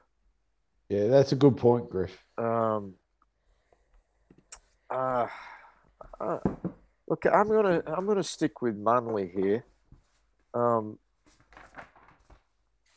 I I think the main reason that when you when you went through the teams was is the return of Josh Schuster. He hasn't been there for a month or so. I think he's a really good player. Um, I think uh, now I don't discount the Dragons, but I think Manly have. I think they've uh, they've still got a good side, um, and I'm not convinced about St George Illawarra. Uh, they're up in the eight. They got away with their last game against the Warriors, a game we spoke a lot about. Um, but they weren't real good that day. Both teams were poor. I, I think Manly, a bit of a wake up call last week, getting beaten by the Raiders. I think their forwards, the power game that they've got there, is is really a big strength that should get them over the line. One thing I will say is that the Raiders um, did a really good job of just controlling the ball, and, and that took the gas out of Manly. And then their little guys were able to to go through the, the tiring forwards. So I think Coach Griffin would have certainly noted that, and he'd be looking to guys like Ben Hunt in particular. Um, and we saw what Ben Hunt did last night. I think he's going to be the main man for the Dragons. If they're to win, it, will be on the back of a big effort from Ben Hunt. Um, but I'm, I'm going to stick with Manly. I think you've still got guys like try scoring ability in the back line with, with the likes of Saab, Garrick, uh, Moses Suli. But I, I think I think the forward power, um, number 11, who's got a difficult name to say for me, Haumole Olakau'atu. Um, he scored a try against the Raiders that was David Fifita like. He is a powerful human. And uh, as is uh, Toafofoa Sipley, um, Taniela Paseka, they've got giants in this team. And added to those giants is the very talented Josh Schuster. And I think they've got enough class to uh, to beat the Dragons. Um, but you know, look, if if St George Illawarra can do what Canberra did, and that was starve the Sea Eagles of possession, uh, they can tire out those guys. But I just I just think Manly with a class factor there. If we go down to Melbourne, uh, what do you think, Michael?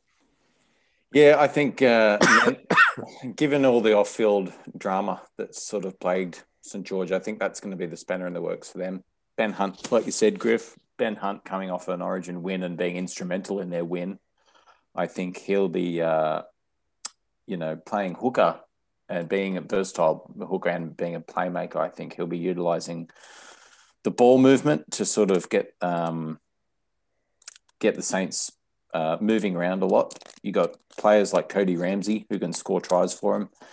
Um, saying that though, you've also got players in Manly like Jason Saab. He's a speed demon. You know, he, he scores plenty of tries. Ruben Garrick's great with the boot. Cherry Evans is back off the Origin win. He'll be looking, I think, to um, put his mark on this game as well, showing you know, Origin teammate becomes a rival the next game. You know, so him versus Hunt, I think the battle of the halves will There be it very is. They're both wearing number seven. That's an Yeah. interesting Yeah. point. Yeah. it'll be very interesting this week to see because both of them will be wanting to make their mark on this game. But I think uh, a fairly consistent player as well for Manly is Hank Hank Scorpio, the centre.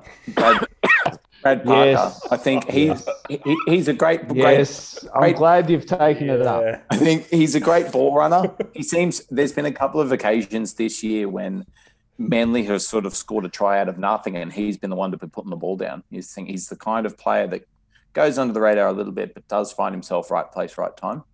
Well, he shows them where the hammock district is. That's right. Marianne's hammocks. Sorry, it's not in packages, but uh, but you're right. You're right, Griff. Manly, I think, do have an imposing pack. Uh, I just think that the the experience of Manly um, and just they'll they'll just sort of be too physical for Saints. So I see Manly winning this one. Shano, you love a good barbecue. You told us all about your barbecue gear. What are your thoughts on the Dragons? The Dragons, had they not had had the situation that they did, they would be in this up to their eyeballs. Mm. You look at how Hunt played the other day. If they had a full complementary team, they would have ran riot, and they may have won this game. Mm. I think this actually bodes it, just frustrates me because look, do I have any special affiliation with the Dragons? No, I'm a South Sydney fan. We, we're rivals. We hate each other. What sucks is that when people don't do the right thing, when they put their club at jeopardy, when you've got fans that turn up every week, when they put the bloody banners up, the GST banners, the great, you know, and you know. George St. George banner. love a banner when they do this kind of thing and the players don't reciprocate, Hmm. that's what craps me to death. Hmm. With this game, what frustrates? Oh, Manly's going to win. Manly's got too much class. I'm telling you now. You got you got players. You got Martin Taupau. I, I, I like um. I like um. I like Croker. I, I, you guys know I like Jason Saab. He is an absolute speed demon.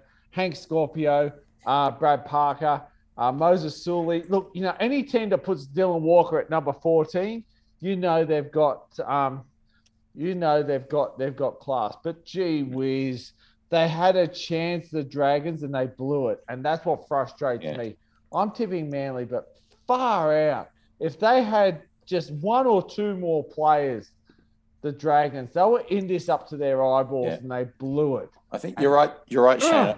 I think this game three weeks ago would have been explosive. Oh, it would have been Would have been, awesome. would have been Yeah. fantastic. Eight Both teams o'clock fine. Friday, done. Yeah. Yeah, nah, fair call. Well, I'll, I'll tip Manly in this one too. And um, well, as I said, obviously they, they, they lose a little bit without Turbo, but you, you go through the, the Dragons team, they're, they're missing, you know, some, some key players as well. I mean, we haven't even really talked in depth about the fact that, um, you know, Paul Vaughan's not a part of the, the, the, the team at all anymore. So, look, with some of these blokes like Dufty, uh, Vaughan, um, even Fuimaono has been, you know, a, a- part of this side. They've been inconsistent as it is, and um, you know, when you got a Manly side, you guys were talking about some of their personnel and players that can and can't get in the side. Um, Cade Cust still down in the reserve, so that says a bit about this team. I think that Manly, um, given where they are on the ladder and given their position and how they've been going, they won't want to lose a couple in a row. Especially, uh, they would have been a bit surprised that they went down to the Raiders. I'm expecting them to bounce back and get the job done this week against. And you know St. what's George. even really interesting, Gray? What's that? With all the crap that's hit the fan, Josh McGuire still not in the starting side. Yeah. I. Can, Greg, Greg, can, I, can I ask? Do you guys know? Has Adam? Uh, sorry, has Matt Dufty been signed by anyone yet? Yeah. Yeah. He's got one year contract with the Bulldogs. Bulldogs. Right. I thought Addo, Addo Carr's going to be the fullback there, though, isn't he? Well, not now. Well, Hey, Addo Carr was leaving because he wanted to be a fullback. You know what? You know what cracks me up, Michael. You make a good point. They've actually signed four That's true. fullbacks. They've got full full. They got uh, Well- where they're going to play. Corey you Corey know, Allan probably Corey called them up and said, "Don't worry, five- fellas, they'll pl- Nah. you'll play everywhere." Corey Allan's going to play five eight. That I, I guarantee. Corey Allan will be five eight. You you make such a good point. Who knows? Addo Carr might even be bloody centre. I wouldn't be surprised if side. Dufty ends up in the centres. I would be. Dufty might even play five eighth. You wouldn't know. Nothing surprises me at the Bulldogs. Nothing. Not Trent- anymore. Trent I Barrett, don't, I Trent don't Barrett might put a jersey on. Dufty in He the might. line. He's still the best five eight there.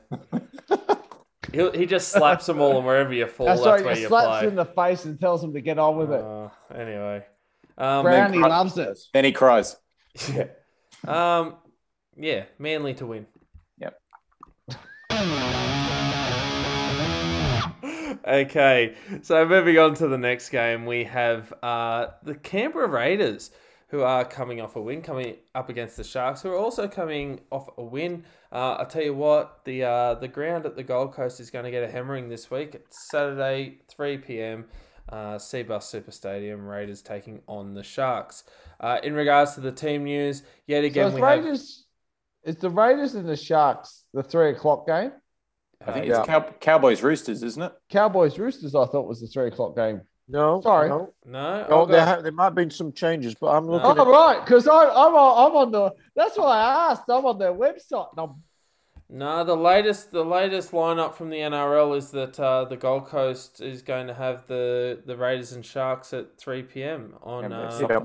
Saturday. okay. Look, regardless of when or where they play, They're playing that each I- other. On the, N- I was following. This is this is a circus. that is the NRL, really. yeah. Look, from Oh, what I'm hearing I'm is not be critical. I mean, they're, they're getting the. yeah, they're no, they're they're out struggling. Yeah. That- uh, fair call to them. look, and I Because think I, they've, I've they've had to I- do I've a bit of a jumped on the. NRL website and it said that on Saturday, three o'clock at Queensland Country Bank Stadium, Townsville, will be the Cowboys Roosters.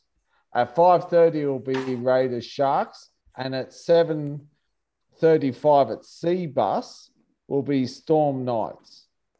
Well, yes, they've just Uh, changed it. They've just Yeah. changed it. Okay, I, Yeah, Yeah, to be you're fair, right. yeah. You're right. I'm- They, they, I, they've changed I've it been for- hitting. Yeah. To be No, fair, you're Gray, right. I'm hitting refresh as we go. So Yeah, no, you're Okay. right, you haven't done anything wrong. I reckon that could have been 20 minutes ago. When we jumped 100% on when we jumped on the podcast Yeah, about nah. an hour and a half ago, Nah, the three o'clock call. game was going to be the Raiders Sharks. I've been Let's go I've in been- order.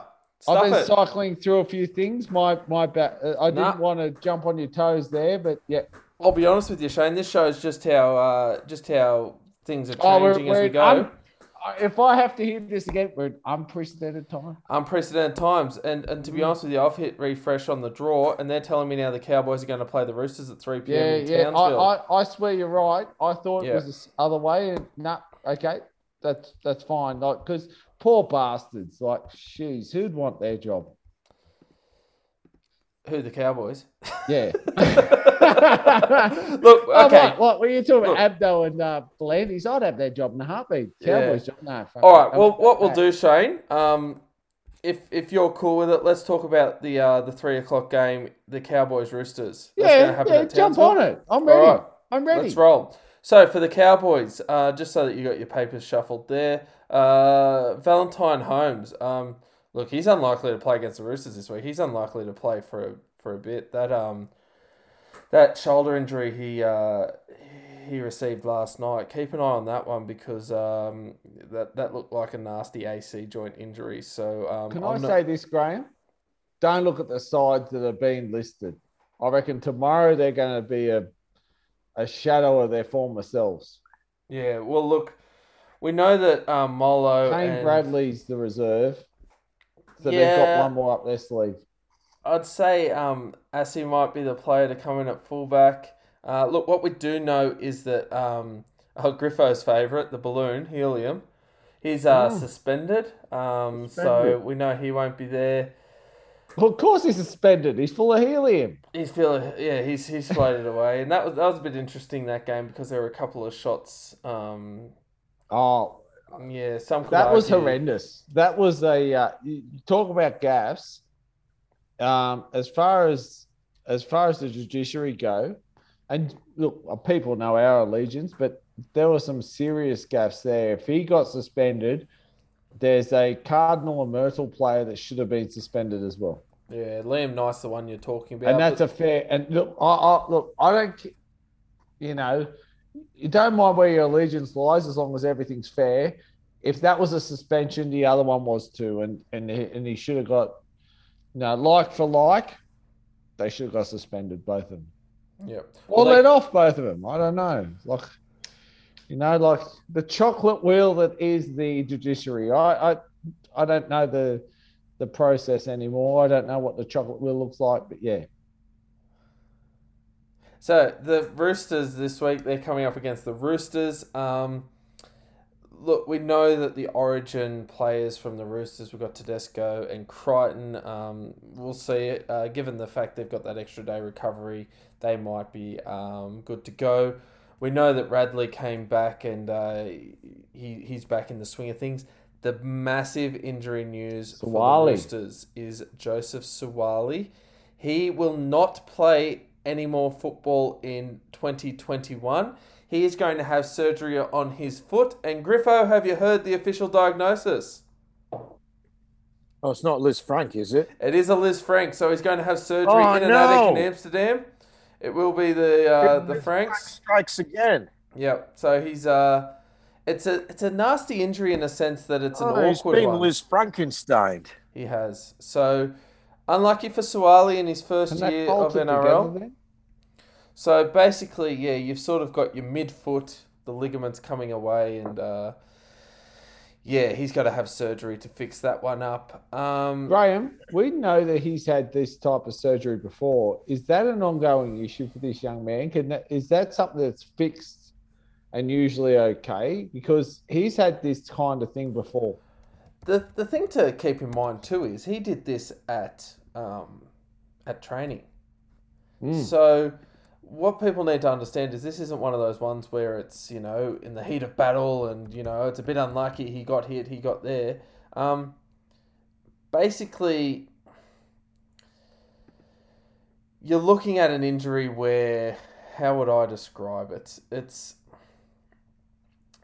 you've got your basically the the metatarsals, which are like your your toes, but they go back right through to the middle of your foot, and where where you got the main bones that make up just under where your your leg is, um, you know, that, that go towards your ankle. We it's it's called the midfoot.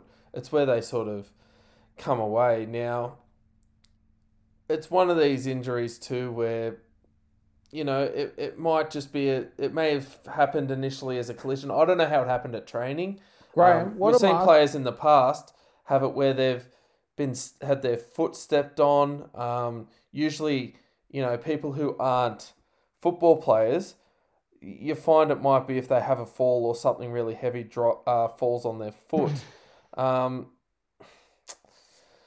But he's been he's he's had foot injuries in his junior career. Is this something that's the is this something that's sort of been building up to this where it's an ongoing thing, or now that they've found it, they fix it and he moves on? It's hard to say. I mean, with any injury, and especially something like this, you you're going to find that you know there might be the opportunity down the track for it to happen. It's it's definitely very different to say that injury we were talking about the other week with um, Nathan Cleary, where we'd we've got stability issues and so on and so forth. Um, but you know, for for people to understand, this is this is a type of injury where they basically take the bones of your foot and they screw them back in place, and it's a it's a long recovery. Like he'll he'll probably have screws in his foot for three months, and then they take him out, and you know It, it, it, it could be he could have wires in there for six weeks. It depends on the severity and that. It could be you know a long time before he's actually you know weight bearing. It's a big injury. Um, That's why you're our exercise physio- physiologist, mate. yeah, No, so one can, no one can stretch a groin like you. It's yeah, yeah.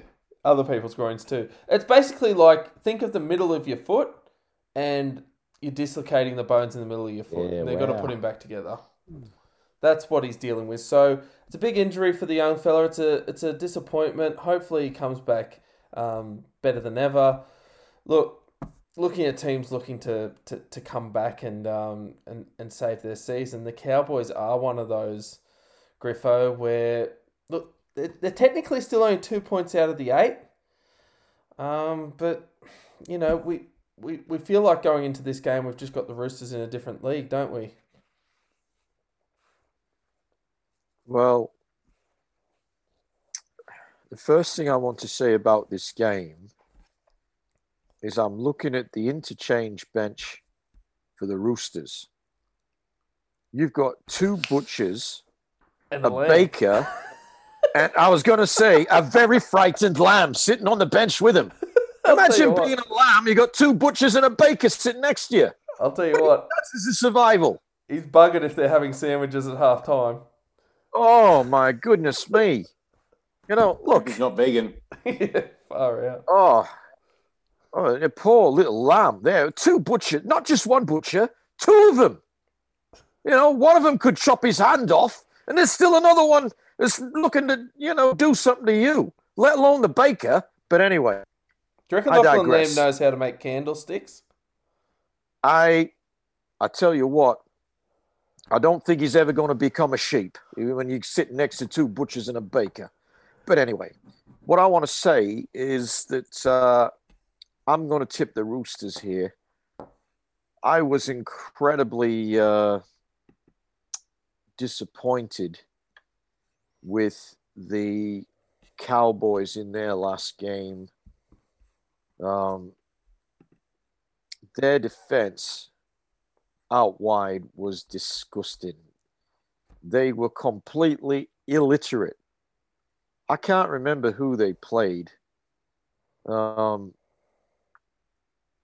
can you can you enlighten me? Because but their outside backs had Cowboys ab- last game played South. South Sydney. Okay, that's what Yeah. I was thinking. South, but uh, they just could not read defense. They couldn't count numbers.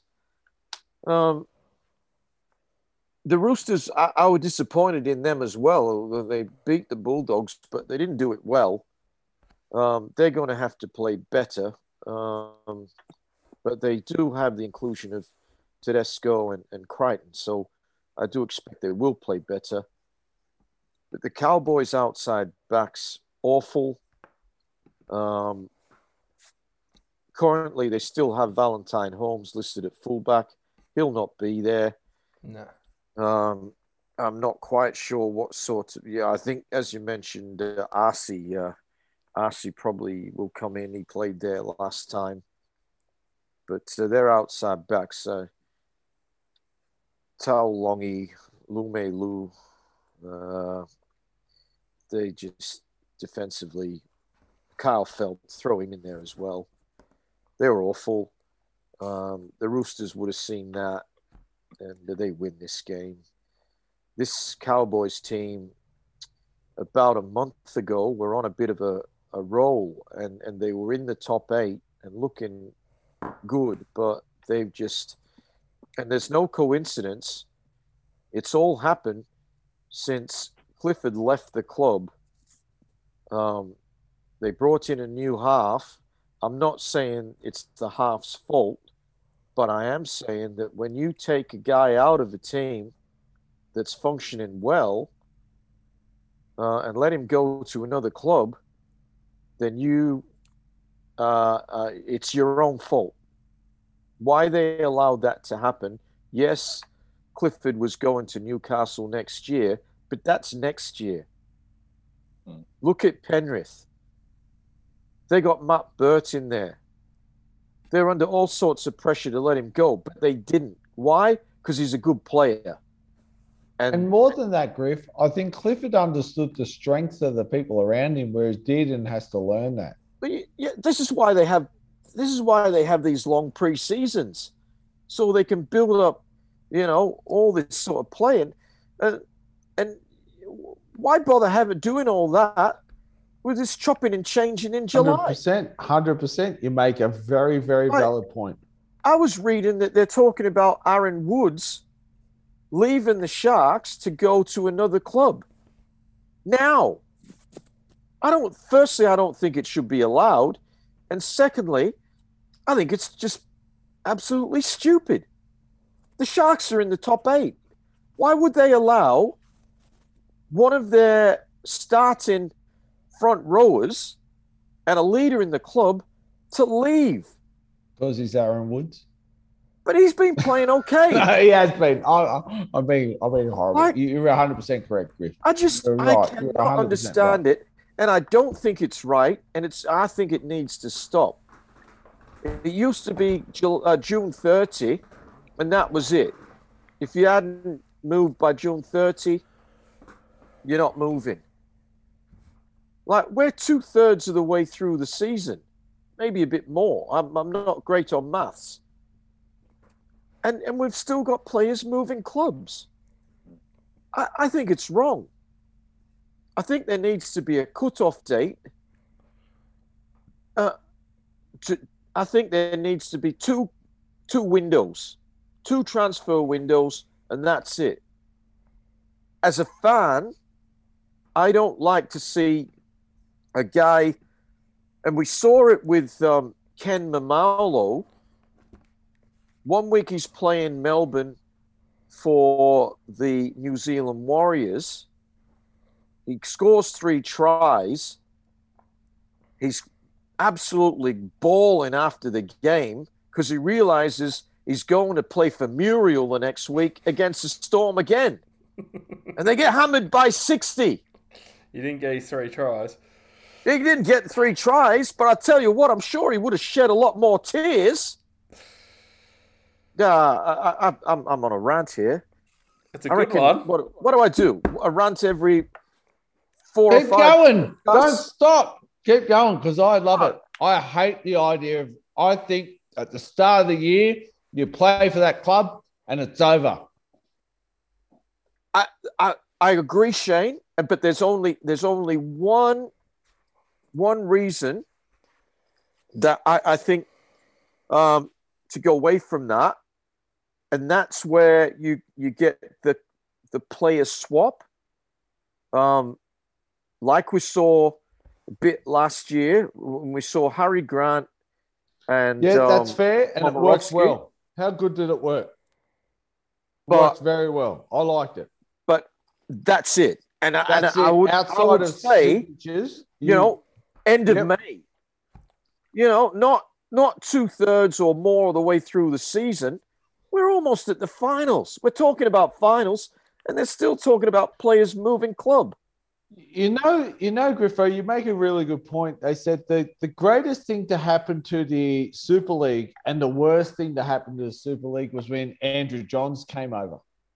So Andrew Johns, when he played, he was playing for a club that was bottom of the table. Uh, I think he played seven games. They went on this seven game winning streak because he's brilliant because Newcastle weren't going to, no, it was over and everything. And this is the thing what are you trying to achieve? You know, like I really think that you need to start saying, this is the squad, this is the team, unless there's player swaps, which you can understand, it's over. And even player swaps, I think June 30, if you haven't swapped the player by June 30, it's over. No player can re sign for a club in that calendar year. And by June 30, any player swaps. Your roster should be well and truly set. What I dislike about this is it makes up for um, managerial neglect. And managerial neglect is killing rugby league at the moment. And we need to fix that. So, Michael, if you were the uh, Cowboys, who would you swap so that they got a chance to beat the Roosters? The whole team. I, I look at the I look at the Cowboys and I think coming out of Origin is usually a good thing for a team. If you're coming out of a losing series, you've got inspiration to play better. If you're coming out of a winning series, you've got at least that's under your belt. You know, I think you, you've hmm. won an Origin, so your year is going all right. When you look at North Queensland with the players they had in Origin, well, Kyle Feldt played two pretty terrible games. You had the Hammer, who played a great game, and then you had Valentine Holmes, who has an injury that's going to cost him a good couple of weeks. So it's not a very good come out of origin for No. North Queensland. I think the best player for them all year has been Scott Drinkwater. Yep. He's been sort of Mr. Consistent. Taumalolo has been a bit of a letdown. Some games he's great. I think you guys touched on, you know, he, he had the broken wrist one one week and then that got better and he broke his other wrist. Mm. It's like it was almost like he was doing that to get out of playing for him. But Seemed that way. I, it, it just feels like with Cowboys, they have no direction. And then their future for next year is they've bought Chad Townsend, Yeah, the eight hundred thousand. who's Oh, who who couldn't even get a start for Diabolical. Cronulla, and uh, I think is on loan now to the Warriors, Yeah. And just so out of form. And they've paid overs for him for next year. He's not going to help that team at all. I think. I call him silicon. Oh, In the building trade, whenever anything's stuffed up, you just use silicon. Use Yeah. silicon.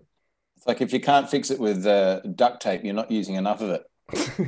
It- but it, Chad Townsend is not the, the fix. He's not the fix. I, I don't think the issue with Cowboys is in the centers. I think, like you touched on, Griff, it's their defense. It's their defense that lets them down. When they're losing, they're losing by big margins. Yep. So Yeah, and, and the Yeah. Roosters are the type of team that when they're when they're rolling, Shano, they can put a big margin on you. Good. Oh yeah, they're good. They're good. I, I, I love the Roosters. I, I, I think when you look at their team at the moment, look the na- the team they've named Tedesco, Tupou, Morris, Manu, Ikavalu, Hutchison, Walker. What a back line. That is outstanding. That is the back line that when you look at when you look at the Cowboys, they're sort of thinking, oh geez, I wish we had that. Um, Waerea-Hargreaves, Verrills, Liu, Crichton, Tupouniua, Radley. They're going to win this game. On the back of those names alone, they are quality players. They are brilliant. They are brilliant rugby league players. They'll win this game on the back of that. For the Cowboys, they need some really significant players to stand up. Of course, JT is one of them. Can I just can I just do a shout out to a guy who may not have gotten a lot of uh, press of late, Francis Molo and another guy, Reece Robson. They're two players that really, you know, they, they've been solid. They need to stand up.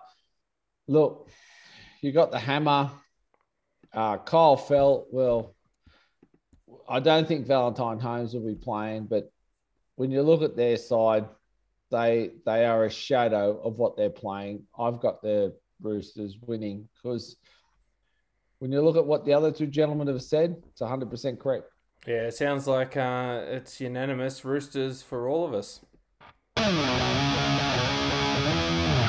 All right, now I promise Canberra and Cronulla fans this time I'm going to talk about your game. Um, and what the NRL are now telling us is that it will take place at 5:30 p.m. They're going to give the uh, the turf at the Gold Coast just that little bit of an extra rest.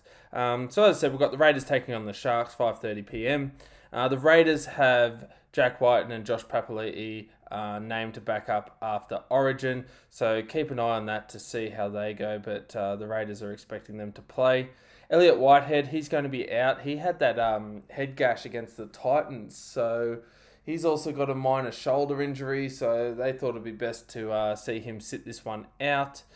Um, Dunamis Lui also suffered a calf strain against Manly, so he's expected to miss a couple of games. For the Sharks, um, well, they're coming off that game against the uh, the Warriors, and uh, Josh Hannay's decided to uh, stick with the team that got the job done. Uh, just for those that are wondering, uh, still a few players missing from the side. Moylan's still out with that calf injury, and um, Will Chambers, he's uh, sidelined again because of the quarantine after a trip to Victoria for the birth of his third child. So, look, um, we've got the Raiders. They are coming off a win, but we we asked you earlier on, Michael, about the Raiders and where you would have had in your eight. We we've talked all year about the Raiders possibly being one of those middle of the uh, the eight teams. Uh, we've mentioned week in week out that they're really our disappointment of the season. What are your thoughts on the Raiders and and what do you think their chances are coming up against the Sharks this week? Yeah, look, I think it'll be it'll be a close game. I do think uh, they'll have something to play for now to try and get at least two wins in a row. But it feels like the Raiders, it's just their season has just been like a, a car crash in slow motion, where it it hasn't been. There's glimmers of hope every time you watch them. Like there's chunks of the game, even when they lose, there's chunks of the games where they have flashes of brilliance. But I, I'm not sure. I don't. I don't see them beating. I don't see them beating the Sharks. I think Shaun Johnson now is has got a lot of confidence. I think, especially after the Panthers game a few weeks ago, he's just playing now with a lot more confidence. He's kicking games on point, as they call it. He's playing eyes up footy, whatever that means. But uh, I don't see them beating the Sharks. I think Sharks seem to be going fairly well. I didn't think they'd be in the eight this year, but you know, lo and behold, they've proved everyone wrong. Um, still not convinced about their finals chances, the Sharks, but uh, there was definitely that that portion of I think it was earlier this year where they hadn't beaten a team, or was it last year that they didn't beat a team in the top eight for most of the year, and No. they still made Not not most of the all of the year. Mm. yeah, yeah. So still not convinced on the Sharks as a premiership contender. I definitely don't think they are, but I do see them beating Canberra. I don't think Canberra are going to be able to back it up. I just think there's just too much inconsistency. Um, and like Griffo had said earlier, Jack Wighton, uh, or was it Shane that you, said Jack Wighton seemed to play at Origin the way he plays in Clubland? Yeah, yeah, yeah, hundred percent. And That there's was there's disappointing. yeah, and I, I don't I don't think he's been playing that good this year. Last year he played consistent, he was fantastic. This year he hasn't been playing good. I think um yeah, Shark, Sharks by Sharks by eight points for me. Would you would you agree with that, Shane? Because um, you know the Sharks have been one of those teams that we we we talked about. They had a they had quite a good run. They had a bit of a run there where they were um, they were winning games, and um, you know they got up last week. The only real you know blip on the radar was a loss to the Broncos, which none of us saw coming. Other than that, um, you know they're in winning form. Oh, the Sharks, the Sharks are on fire. And they've been flying under the radar, 100%. When we look at the Sharks, like, you know, they, they, they've been doing some fantastic things. Um, William Kennedy, Katoa, Tracy, uh, Jesse Ramien, doing uh, Shaun Johnson has been absolutely orchestrated. When, when they were in trouble and people were questioning it, Shaun Johnson, he he was the puppeteer and, and he has um, he has absolutely done some phenomenal things with this club, especially last week. He I thought he was instrumental. Um, Tolman, Brailey, Woods. Now Woods is the captain. I was a bit harsh on Woods earlier. I, I think I think they're being solid. They've got a solid forward pack, and and the thing the thing also is not only is their forward pack solid, but um, their bench has stepped up and done what they're they're meant to do. Um, Hamlin Hamlin is a guy who I I think we mentioned him earlier on in the year. I know I mentioned him in our preseason. I, I thought in the preseason he was absolutely outstanding, and and he's he's someone who's playing some very solid football. When I look at the look, Graham, to answer your question, I, I think the Sharks are going to win. Can I just do a big shout out to Jarrod Croker? Um, I'm a bit of a fan, and you know that. Uh, he is the fastest player to get to 2,200 points. He's the fourth player in the NRL to do so. Um, he's the kind of guy they need to lead themselves into winning this side. When I look across, though, look, I just want to go through the side. And when we go through Canberra and their disappointment, we can start to see where it all lies. Uh, number one, Xavier Savage. Well, Charnze Nicoll-Klokstad. That's where he should be at. Uh, when we look at Valemei, Croker, Sebastian Kris, Jordan Rapana, that's right. I don't think Wighton's really found his fit with Sam Williams. I, I, I, I think they're too much of the same. I think in another time in another place, Wighton would be six, someone else would be number seven, maybe Williams would be number nine. But Josh Hodgson's number nine. But Josh Hodgson is a guy who's really just upset with the world and, and Canberra at the moment. Papali'i hasn't been the Papali'i that we've want. Harawira-Naera, he's now a starting second rower in a side that, well, he was he, got thrown a lifeline to really. Um, Guler, you'd never thought that he would be playing. Hudson Young is a good player. Ryan Sutton. What gets me is their bench. Tom Starling, good player. Tapine is number 15. Soliola, number 16. Ryan James, number 17. These are guys you would thought would have started. On the other side, you've got Hiroti, Talakai Williams, and Hamlin Uele. I see their interchange names for the Raiders, but yet for the Sharks, people who are in form. You can have your name and you could earn it, but if you're in form at the moment, you're going to win games, and that's for me why the the Sharks are going to win. Everyone in the Sharks side, they're on point at the moment, and they they've got form. Yeah, and look, we've got to give the Raiders a little bit of credit, Griffo. They are coming off a win. Um, during the week, we talked a lot about uh, the top paid paid players in the NRL. One of the players we said was an absolute steal and a, um, and a bargain was William Kennedy. He's coming up against, as Shane Shano said this week, uh, Xavier Savage, who I thought, you know, he, he in his debut he had a he had a really good game. Um, all things considered. Uh, we've really got some some players though, as we said during the week in this Sharks team, that aren't necessarily the blokes on big money, but are playing well, like your Kennedy and your Tracy. Yeah, Graham, interesting you say that because I was going to, um, I was going to mention, and, and you went through some of the guys that are not in the team.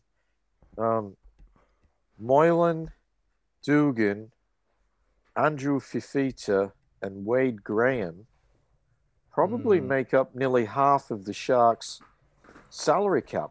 A lot of cash on the. All on the those guys were, I think, in the top 40 paid players, maybe even like lower than 40. Like four of them, and none of them are playing. Yeah. But the reality is that these guys that are playing, not on the big bucks, most of them, but they've been playing really well for quite a long period of time, and um, and and Kennedy's been he's been outstanding at the back. They've got two very good wingers in Katoa and Mulitalo. Um, I was really disappointed with one of Katoa's efforts last week when he couldn't stick his hand on a ball in the in goal and resulted in a try. But he's a good player. Excuse me. Um, Tracy and Ramien, very good players. Trindall is a young guy uh, coming through who's who's going to have that, or potentially have that six jersey. But with Nicho Hynes coming next year, probably Nicho Hynes will will get that jersey. Johnson's been outstanding um, in his time at the Sharks, especially last year before he got injured. And in recent weeks, anything good that the Sharks do really is, is coming from Shaun Johnson, and the other guys are following on. Um, the forwards have done their job. Um, I want to point out something from last week's game that I sat and watched. It didn't. It wasn't my grab for the week because there was so much going on with the Walkers. Um, but after Oh, hello. Um, after Braden Hamlin Uele crashed over for a try, um, it looked like he put one on on Jack Williams, and Jack Williams fell to the ground. I thought, what's going on here? And then it was uh, it was a, a post try celebration. It had me. I thought he punched him. It's Um, a WWE move, wasn't it? Yeah, it was. Um, The And- people's, people's elbow. Yeah, well, uh, look, he obviously once he'd um, he come up with that, I realised you know he didn't hit Jack, but it, I'll tell you what, it looked like he did. Um, and uh, the sponsors who were donating um, in Try July five thousand dollars for every try to the very worthy cause, the Mossy Masoi Foundation, they actually thought that was such a good um, effort. They they awarded ten thousand dollars for that particular post try celebration. So well done, uh, Hamlin Uele and Jack Williams. Um, I like I like the Sharks in this game. Um, credit to the Raiders for for beating Manly against the odds. I didn't, but they actually beat them quite convincingly because they starved them of possession. Um, the Sharks are a very different team to Manly. The Sharks don't have a big pack. It's a, um, I was going to say it's a mobile pack, but but it's not really when you got Tolman and Woods up front. The, the back rows are very mobile. Um, Aiden Tolman, I was I was critical of, of, of them signing him, but I think he's he's had a really good year. Um, I like what the Sharks are doing. I, I think they beat the Raiders this. Yeah, it's it's gonna be a it's gonna be a tight one. This is one of those ones where I was you know flip flopping a bit, and I, I think I'm with you guys. I think I'm to tip the Sharks. I think they've just um, you know, they've been a little bit. They've been well. They've definitely been more consistent than the Raiders. Uh, we know the Raiders have um, some players in key positions. Uh, Shane, you know, talked about fullback. They've got a youngster in there, but you know, with the Sharks, even with those big names out, the the young guys coming in, some would argue that they're they've been playing better and they're definitely good value. So um, yeah, I think I'll definitely be backing the Sharks in this one. Okay, moving on to our next game, which will take place 7:35 on Saturday. Now, this game, from what I can see, is also happening up on the Gold Coast. So it looks as though the the uh, the shuffle has occurred because the Melbourne Storm have had to move from Melbourne up to the Gold Coast. So the game with the Raiders and Sharks being moved to 5:30 is to accommodate a, a, a double header of sorts with the Storm taking on the Knights at 7:35 at Cbus Super Stadium. Um, Graham, can I just add something there? Um, a lot of people were asking about double headers and, and, and super rounds in, in New South Wales. Because the things are different in Queensland, the way things have to be sanitized and whatnot. If it was to happen in New South Wales, it would need a three hour turnaround after the game.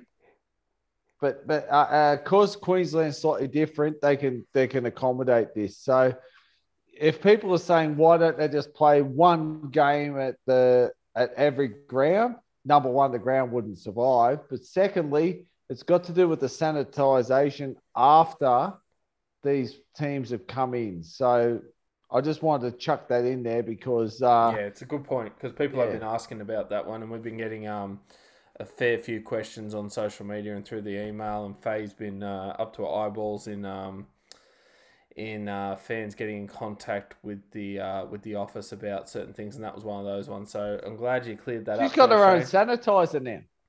Faye's own sanitizer. What'd you? Yeah, ding away. Ding, Ding away, away. sanitizer. Haven't you seen it? Ding Oh, away. look out for it, people. It's out I've there. been, I- I've been worried about the ding away. I thought that that was going to do something else to me, but anyway. Yeah, rub your rub your hands with some ding away. There you go. Um, Craig Bellamy, he's going to be coaching the Storm, and he's um, look, he's made a few decisions. The the word we were getting was that Papenhuyzen and Harry Grant would probably be good to go, but uh, what Bellamy's done is he's just holding them off. What uh, we're hearing from the Storm is that those two players are very close, but um, they want to be uh, extra careful and ensure that the uh, the Storm have everyone on deck for the run to the finals. So Uh, as we know, that means that Nicho Hynes is going to be in the number one jersey. Brandon Smith is going to stay in at dummy half. Uh, they're going to monitor the progress of the Origin stars, so we know Munster, Addo-Carr, Kaufusi, and Welch are all players that took part in that game. Um, Kamikamica's down on the interchange with Welch to start, but we do know that when they played the Roosters, they did a bit of a switcheroo, so we don't know what's going to happen there, especially with Welch backing up. So keep an eye on there uh, side as we get closer. But either way, they've got a really strong team. Uh, some big ins for the Knights with Tyson Frizell and Daniel Saifiti coming back, so that's a big plus for them. Two Origin uh, caliber players who are unavailable due to injury for the Blues coming straight back into the into the side. So that's going to push Barnett to lock and Sauaso Sue out of the squad. Uh, we did know that last round uh, that the Knights played that Kalyn Ponga came back. He played Origin the other night. Uh, from what we're hearing, he's uh, he's pulled up all right, so we're expecting him to play as well. Uh, Shano, we've got the Melbourne Storm. This game, you know, you, you might even look at your team sheet there, depending on whether it's been updated or not. Um, it, it did, did have this game down for Melbourne up until, you know, only hours ago. Uh, with this lockdown imminent in Melbourne and um, the Storm playing out of Melbourne, looks like they're moving up to Queensland. They'll be playing this out of the Gold Coast.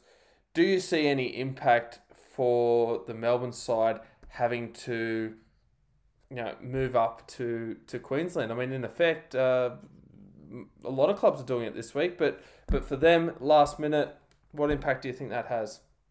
None. they are a well-oiled machine. You can't give the Knights fans something. Oh no! I sorry, sorry.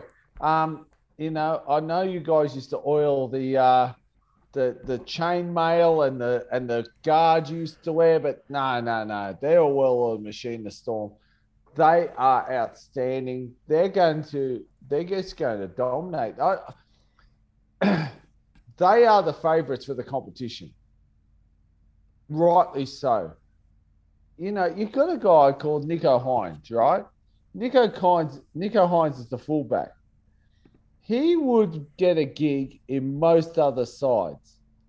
He's the second string guy. He's the guy that's the replacement. Yeah. yeah. Origin, Origin. he was on the Origin reserves. What goes on there? You know, like he's he's the replacement and he is one of the best players in the NRL. Uh, you've got George Jennings, Reimis Smith, Justin Olam. You know, these are, I'll even talk about Josh Addo-Carr. These are guys, when they play for when they play for other clubs or when they they entered the Storm system, people are like, oh, well, what are they going to do? They were brilliant. Munster, Hughes, Bromwich, Smith, uh, Brandon Smith brilliant. Uh, Welch, Kaufusi, Bromwich, Finucane. Yeah, I, I look. I, I'm not saying that the Newcastle Knight side is horrible. No, no, no. They got Ponga. Um, I, I, I thought Hymel Hunt was a linchpin for him last year. Clifford Pearce, uh, Saifiti of the Jacob kind. Uh, Jayden Brailey, to be fair, he's very solid. Uh, Daniel Saifiti, uh, Frizell. Yeah, these are guys that are solid football players. They are not part of the Melbourne Storm package. That Melbourne Storm package, the Melbourne Storm system, just produces something. Um, can I say this about the Storm? You know I love stats. So I'm going to run into stats. The Storm, in regards to errors, one lowest sides. The Storm, in regards to tackle breaks, one of the highest. They do not make a mistake, and when they have the ball, they find the means, they find the gap. That's it's not rocket science. How many how many coaches have you had if you're a rugby league player that says hold the ball and run to the gap? That's all Bellamy's doing. You hold the ball, they're one of the lowest uh, error side. Run to the gap, they're one of the highest sides for tackle bust they're brilliant. I, I, I just think that I don't know what it is. We talked about bottling it earlier. They could because you know what? There's a lot of people that are injured. and a lot of people that are on the sidelines for the Storm at the moment, that would be walk up starts for the Newcastle Knights team, and that's why I've got the Storm winning. Yeah, and we've talked about the Storm now being the team to beat. Um, Michael, you live in the in the city with you know where the where the Storm are from. Um, I'd imagine a lot of the talk down there is dominated by the AFL, but it's great to get your insight tonight whilst we have you on board, just to to help us understand within the city of Melbourne. Give us a bit of an insight in regards to the the Melbourne Storm. You know, do you hear much about them? Do they have a massive impact on the city? How, how do people view the, the, the rugby league team down there? Because they've got a bloody good one. Yeah, where the home ground is, where AAMI Park is, it's in the it's in the sports precinct of Melbourne. So you're you're within walking distance to the MCG. You're walking distance to the Rod Laver Arena. Um, and AAMI Park is a really well designed stadium. It's got very low low rise seating, so no matter wherever you sit, you can get a really great view of the game. Um, look, Storm are popular down here. Anybody that follows NRL in Melbourne um, goes to Storm, and rightfully so. They're proud supporters. The the fans that show up at the games, um, very passionate, and I always liken it to people when I talk about the Melbourne Storm. They're like if you're watching a sporting movie and the opposite, uh, you know, the, the the bad team in the sports movie, how they're just a well-oiled machine. That's the Storm. Um, one of the players. They're the Ivan Drago. E- exactly right. We're waiting yeah. for the Mighty Ducks to beat them. I, I was going to say they're like Mr. T, but yeah. we'll go Rocky Four rather than three. I like Mr. T. I like Ivan Drago. For a Rocky reference, yeah, they're definitely the Ivan Drago. But you see it in the way that their defense is on point, their attack is on point. Every set play, they pretty much execute. They are brilliant, yeah, aren't they? They they are you know, you're watching games and you're, you're praying for their team to make a mistake or a ball handling error. doesn't really doesn't really exist in Storm's game, and I think uh, it pains me to say it as a Panthers fan, but one of the most informed halves in the game that goes under the radar is Jahrome Hughes. Yeah, he, he is Mr. Consistent, great kicking yep. game, good ability of ball running. He makes yep. tackles, he scores tries, and if Munster's not playing, he totally runs the team. And can I can I can I throw something there, Michael? To you. Um, we talk about Jahrome Hughes and Munster. They're not talked about yet. Mm. Cleary and Luai are. Mm. Do you think it's because Penrith, for a long time, were the, you know, they're the up and down team. They're in the eight. They're out of the eight. They're they're the bottom three, and all of a sudden they've got them up to where Penrith are. Are is there a false sense of security in the Cleary Luai system, whereas the Munster system just seems to be ticking along where mm. the where the Storm always are. Mm. I think uh, it's a it's a fair point, Shane, because you know based on the ladder, you can say the the better pairing is Munster and Hughes. They're leading. They got the most. The differential's insane. They're still ahead. I think their differentials plus two ninety, and Penrith is only about plus two ten or something. So, you know, there's that expression that forwards win the game, and it's the the halves that decide by how much. You know, yeah. and that's, that's a, I like that. Yeah, that, I haven't heard that in such a long time. But, but it's, I, I, think in terms of um, uh, Luai and Cleary, I definitely think they have the likability of them. Like Luai, and you see the way that they approach the, the mm. Blues camp. Luai and To'o walking in with the boombox over their shoulder, and they bring a bit of freshness to the game. I think. Um, but I don't know. I think Munster, in a lot of ways, is seen as a bit of a, um, you know, the the word grub gets floated around a lot, and I think they they just work so well uh, on the field that I don't know. It's not really paraded around as much as Luai and Cleary. I think Luai and Cleary yeah. growing up together. They're, they're, the combination that always gets talked about. Cameron Munster gets spoken about more than Jahrome Hughes but they're yeah, a, they're yeah. a part, they're a partnership, and arguably, I think Jahrome Hughes has had a better year so far than Cameron Munster. I agree. I fully agree, and I think that if um if the if the Storm were eleventh, twelfth, thirteenth, maybe second, mm. you, you, know, like I think a lot would be more made of what they did, have done, but because the Storm was always up the top, it's just like business as usual, Gray. Yeah. And, and the thing is too, Griffo, we, we, we want to talk a bit about their opposition in the Newcastle Knights this week. We had a lot of praise for them after their last game with Ponga and Pearce coming back into the side, having that combination back through the spine. Um, obviously, they came up against different opposition in the Cowboys, but adding to that, uh, you know, Frizell coming back into the team, they've they've still got quite a good forward pack that that that'll be able to do some damage up front. Can you see? Can you see any strike in this Knights team that might push the storm? You you got Kalyn Ponga there. There's some strike. Um, but I don't see them winning. Um, the Melbourne Storm is just a juggernaut, and they're breaking all sorts of records. Uh, I think the first, well, they're all, like they've already broken the record. I think for the number of games where you score over forty points. Um, on paper, um, this Knights team don't look too bad. Um, particularly, as you say, Graham, the forwards look very strong, um, including the bench.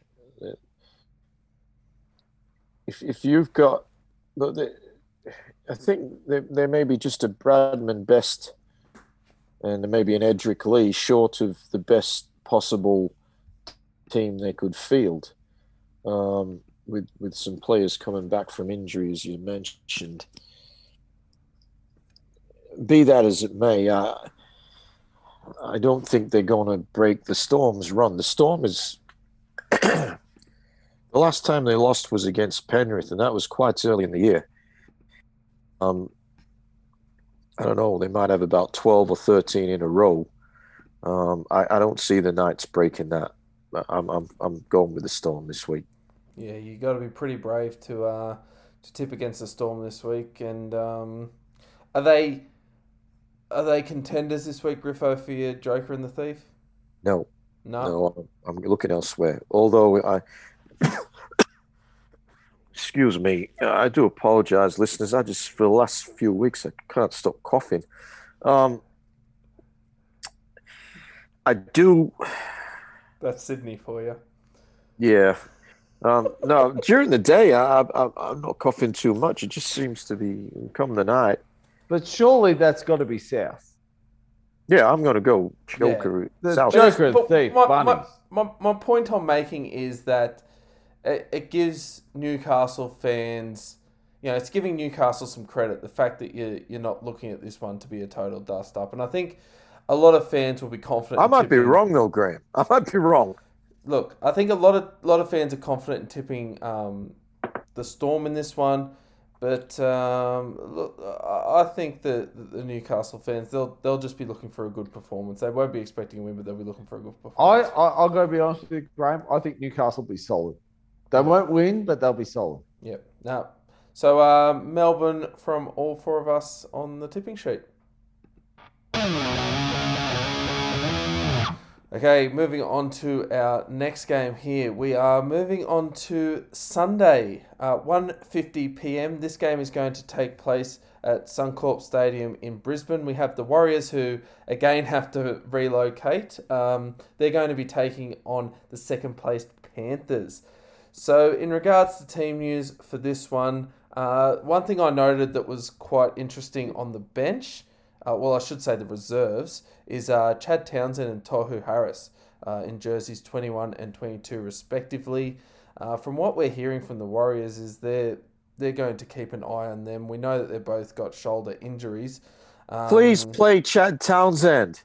as a Panthers Get him out fan, there. As a Panthers fan, Griffo's bring him on. Hoping that Townsend's shoulder's good to go. Um, look, we don't know about that one. One thing we do know is that Curran and Aiken are good to go after they've been doing a bit of training in isolation after their 14 day quarantine period. As we know, they were passengers on the Virgin flight uh, at the end of last month from the Gold Coast to Sydney, which had the cabin crew member test positive to COVID. So they've been able to rejoin their teammates on Monday. Um, yeah, so that that that's basically the team news for the Warriors. For the Panthers, um, massive news for them. I think this is a huge in. Uh, fullback Dylan Edwards returning from a foot injury.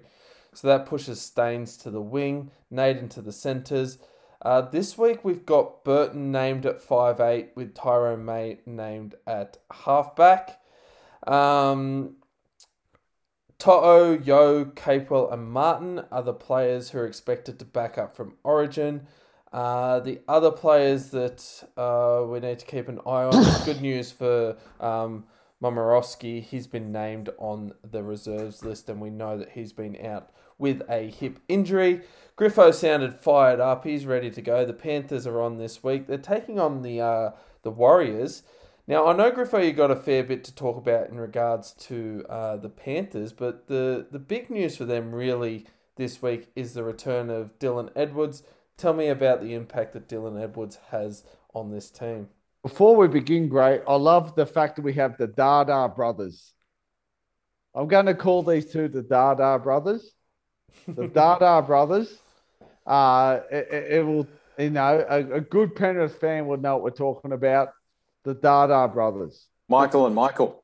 That's Good. right. Good to see they're in Griffo. uniform. Yeah. Um.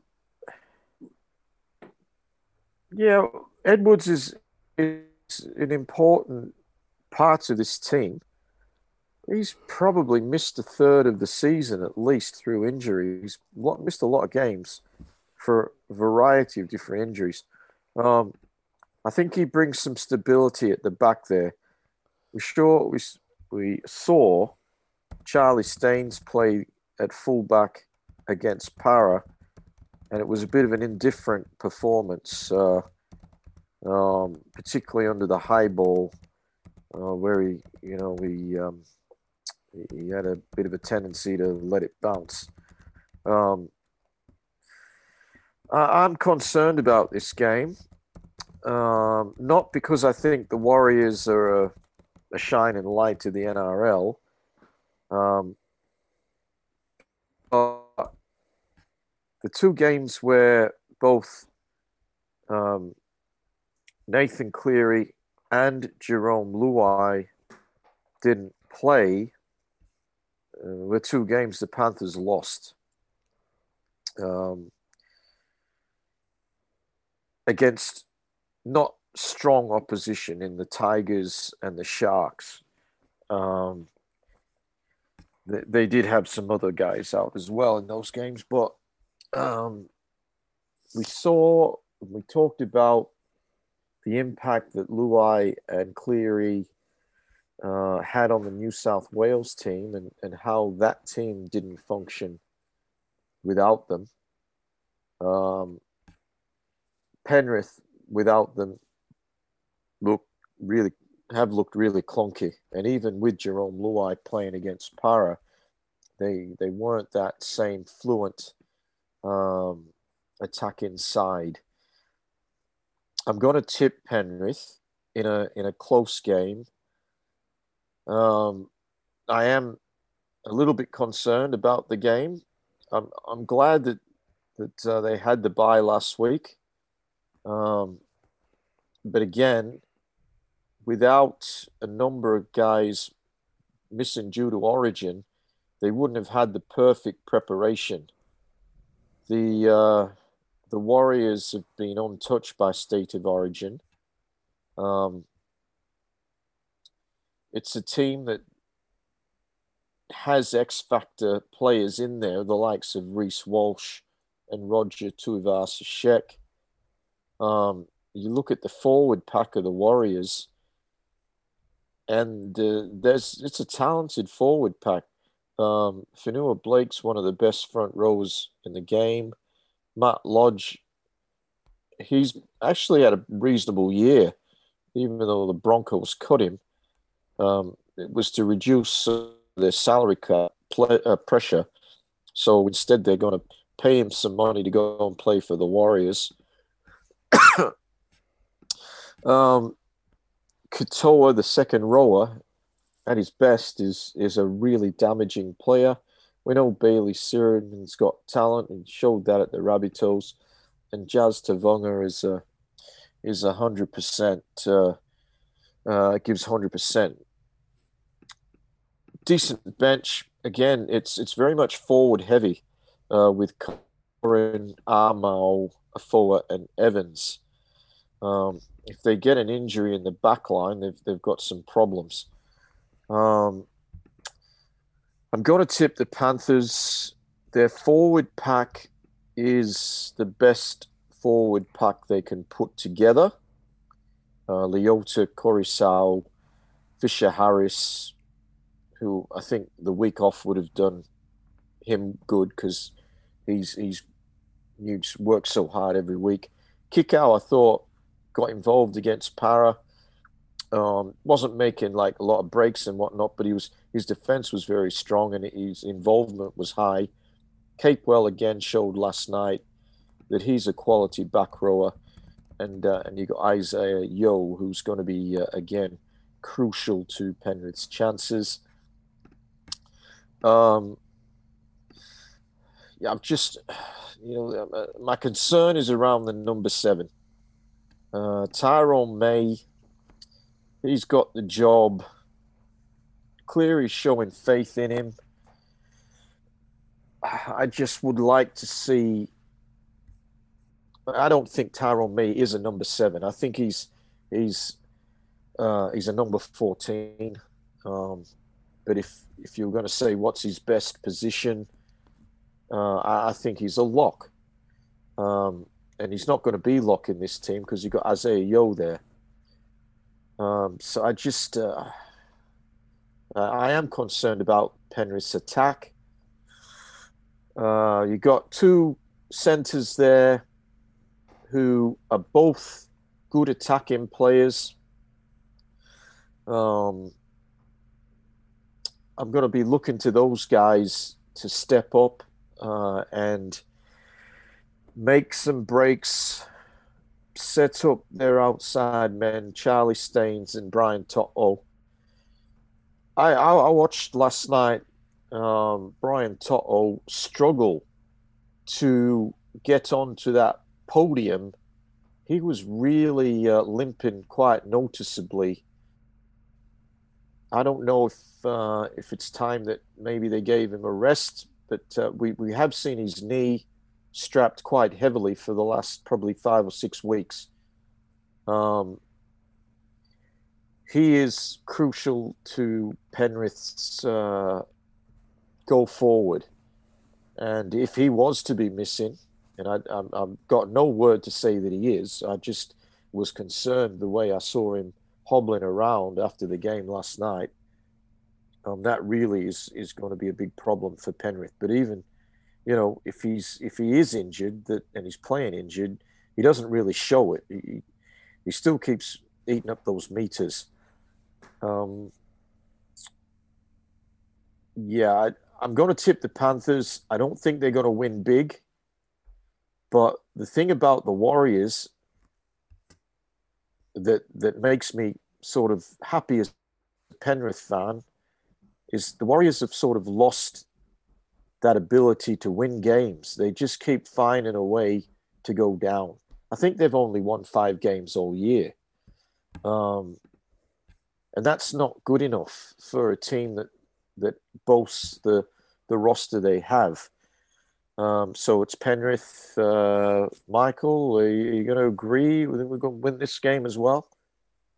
Yeah, absolutely, Griff. I, I I'm confident that the Panthers will, with the return of Capewell, Dylan Edwards, I think that'll give them the confidence to play physically. I think the Storm, you know, like you said, even though they haven't had that many W's next to the name this year, they're a very, very physical team.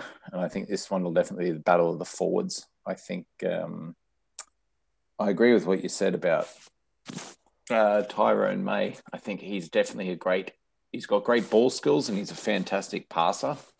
But I see his role as coming in as number 14 as the utility. He did that last year and it worked so well.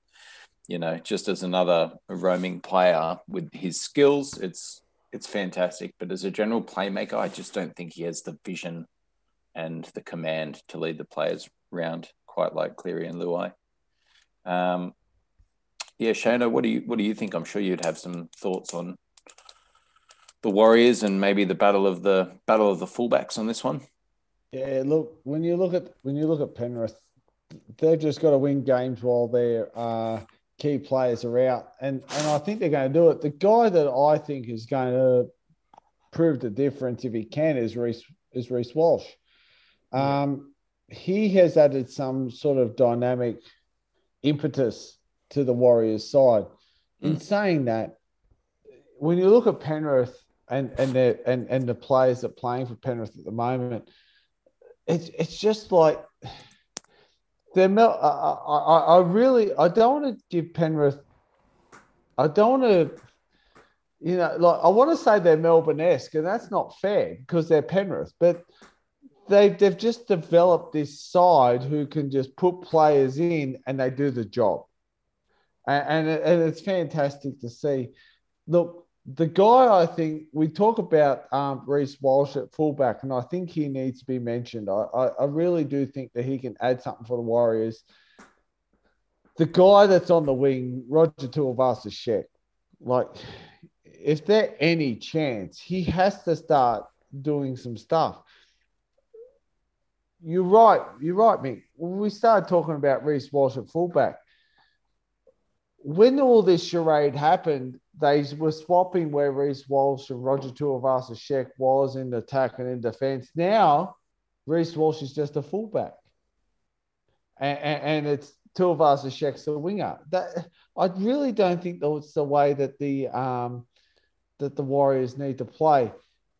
I love Penrith and, and their side. I think Dylan Edwards back, Matt Burton, Tyrone. Look, I you know look you could write a book on what we've talked about Tyrone May in the last five weeks. Um, I don't think he's he's I don't think he's a halfback, but that's just my opinion.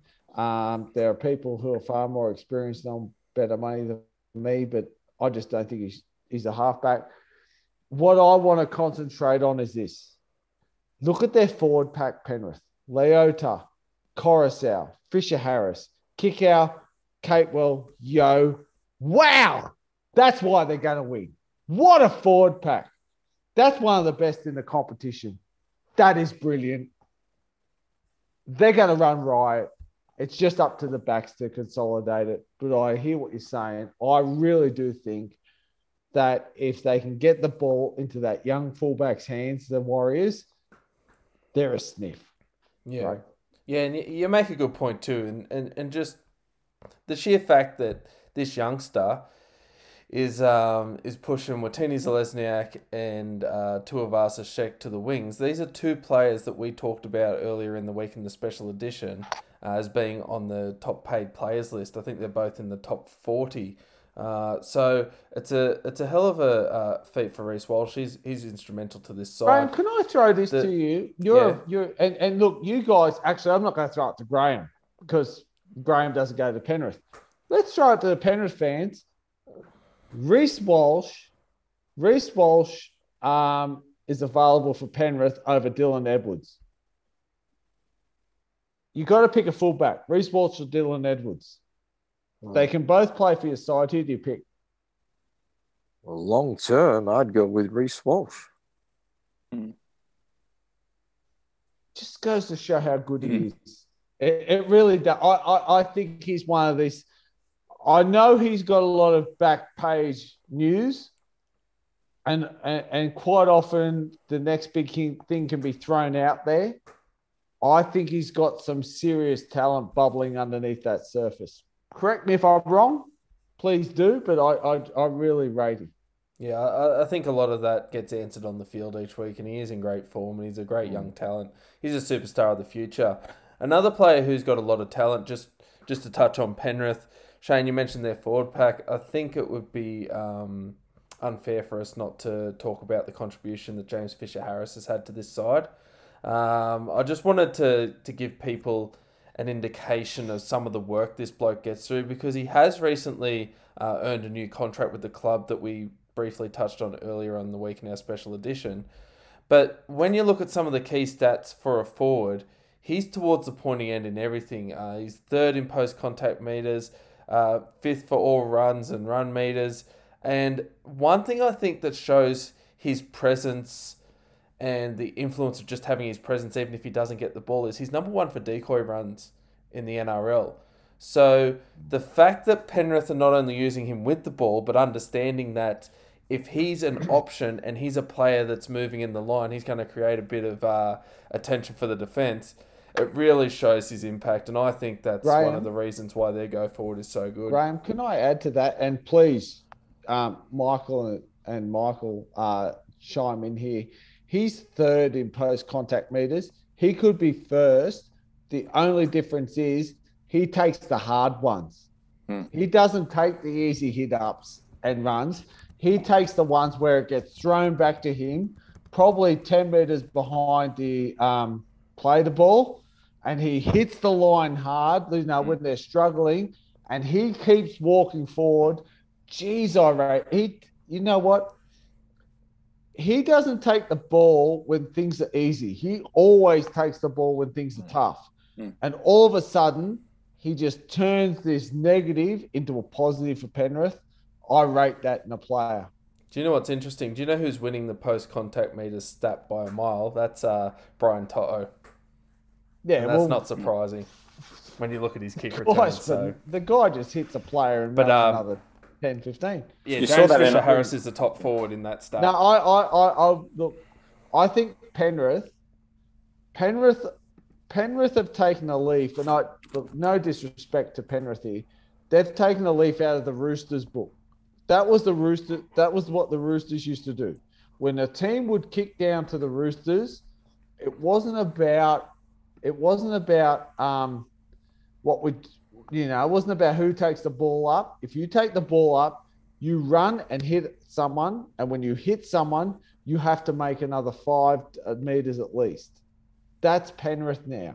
Hmm. When we take the ball off a kick, and the next three tackles, when you grab the ball, you not only hit the player that's hit the defending you, but you have to run at least another five meters. Their forwards have to do no work in getting back on side.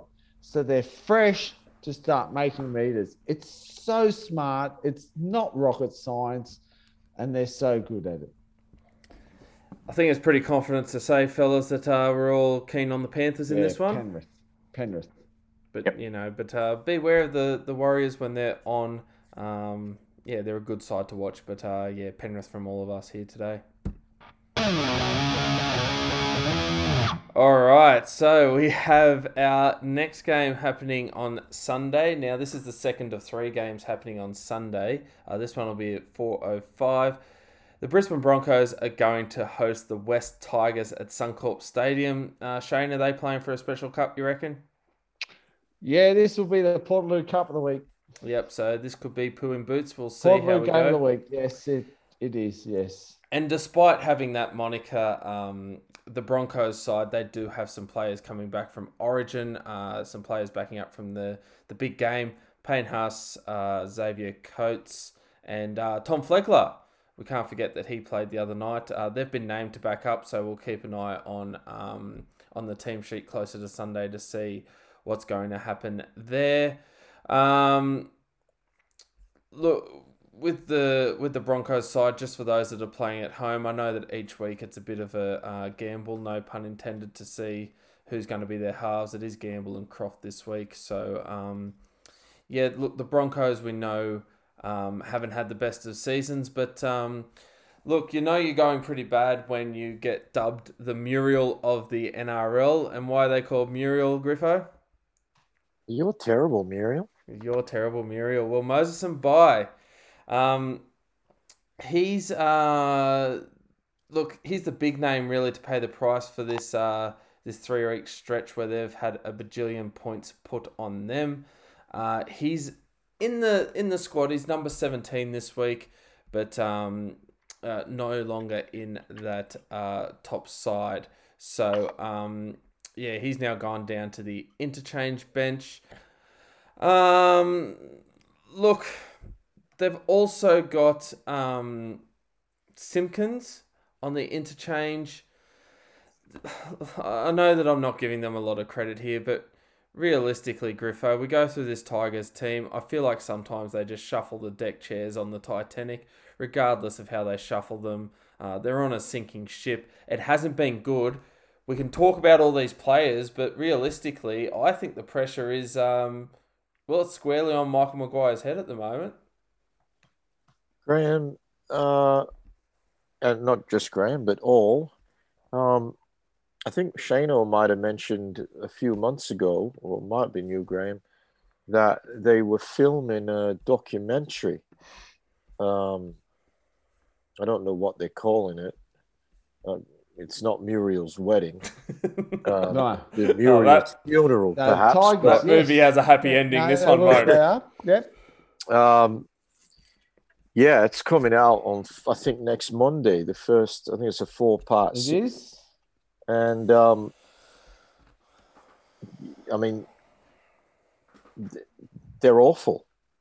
They're terrible, and and it's going to be there for all to see. Um, I'm wondering if they, you know, had wished that they did not sign up for that. Um, but yeah, I guess uh,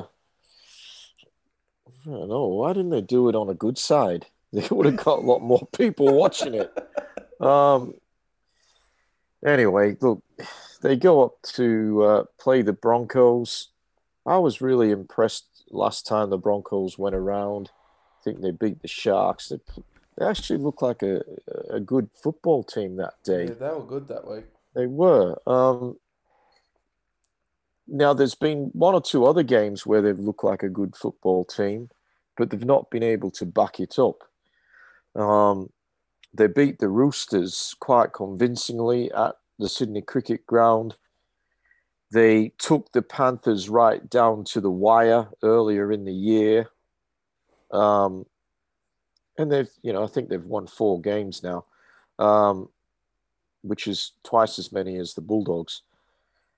I've got them winning here simply because I, I can't tip. Um, I can't tip Muriel. Um, they've actually won more games than the Broncos. Uh, they've won five games, but I think the Broncos will join them this week on the same number of points.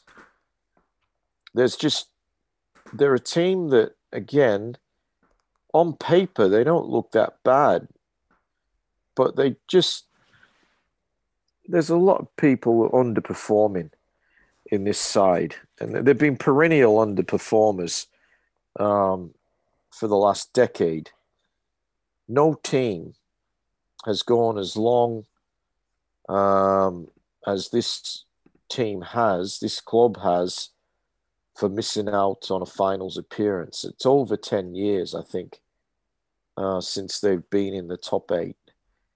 And that's a sad reflection on the club. Um, they're obviously not going to be in the top eight again this year. Um, I'm going Broncos.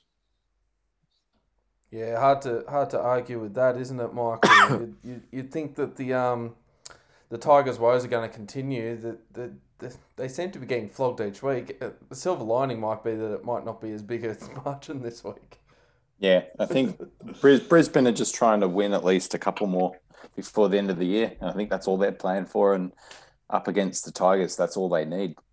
Tigers are just disappointing, you know. Even bringing in players like Jimmy the Jet, he hasn't really been. Yeah, he's been grounded. That jet's been grounded for a while. Yeah, that's not going to change anything. I think the, the toing and froing of Mbye of where to put him, it's just some weeks he's great, some weeks he's not. Luke Brooks tries. I think you can see he has been trying this year, and there's flashes of brilliance, but the team are just terrible.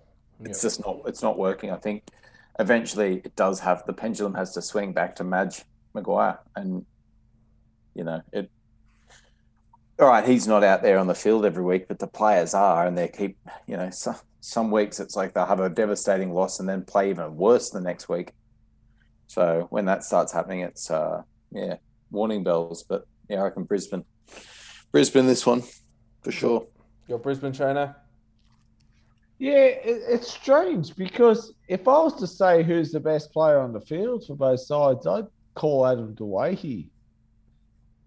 Yep. And that's and that's the thing when you look at the, when you look at certain players on the field, you go well. Looking at the West Tigers, um, they can have the goods. David Nofoaluma, um, you know, like I said, if someone had to say to me, of the two clubs, you have to pick a you have to pick a player. Look, Corey Oates would be one I'd pick for the Broncos, most definitely. But Adam Doueihi this season has been very, very good. That's why they're putting back at five eight, really, isn't That's it? That's exactly why they're Yeah. put him back at five eight. The problem is they are Muriel. They're just not playing what they should be playing. And I think I think the culmination of this side, the Tiger side, is that they're playing Brisbane, and yet with with with Doueihi at five eight, everyone's saying Brisbane's going to win. I think Brisbane's going to win.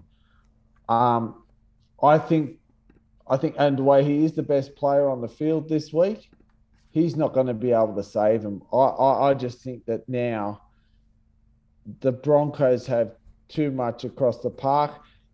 How interesting is it that two weeks ago, if I'd said to you, what's a worse side, Brisbane or the Dogs, people were saying Brisbane.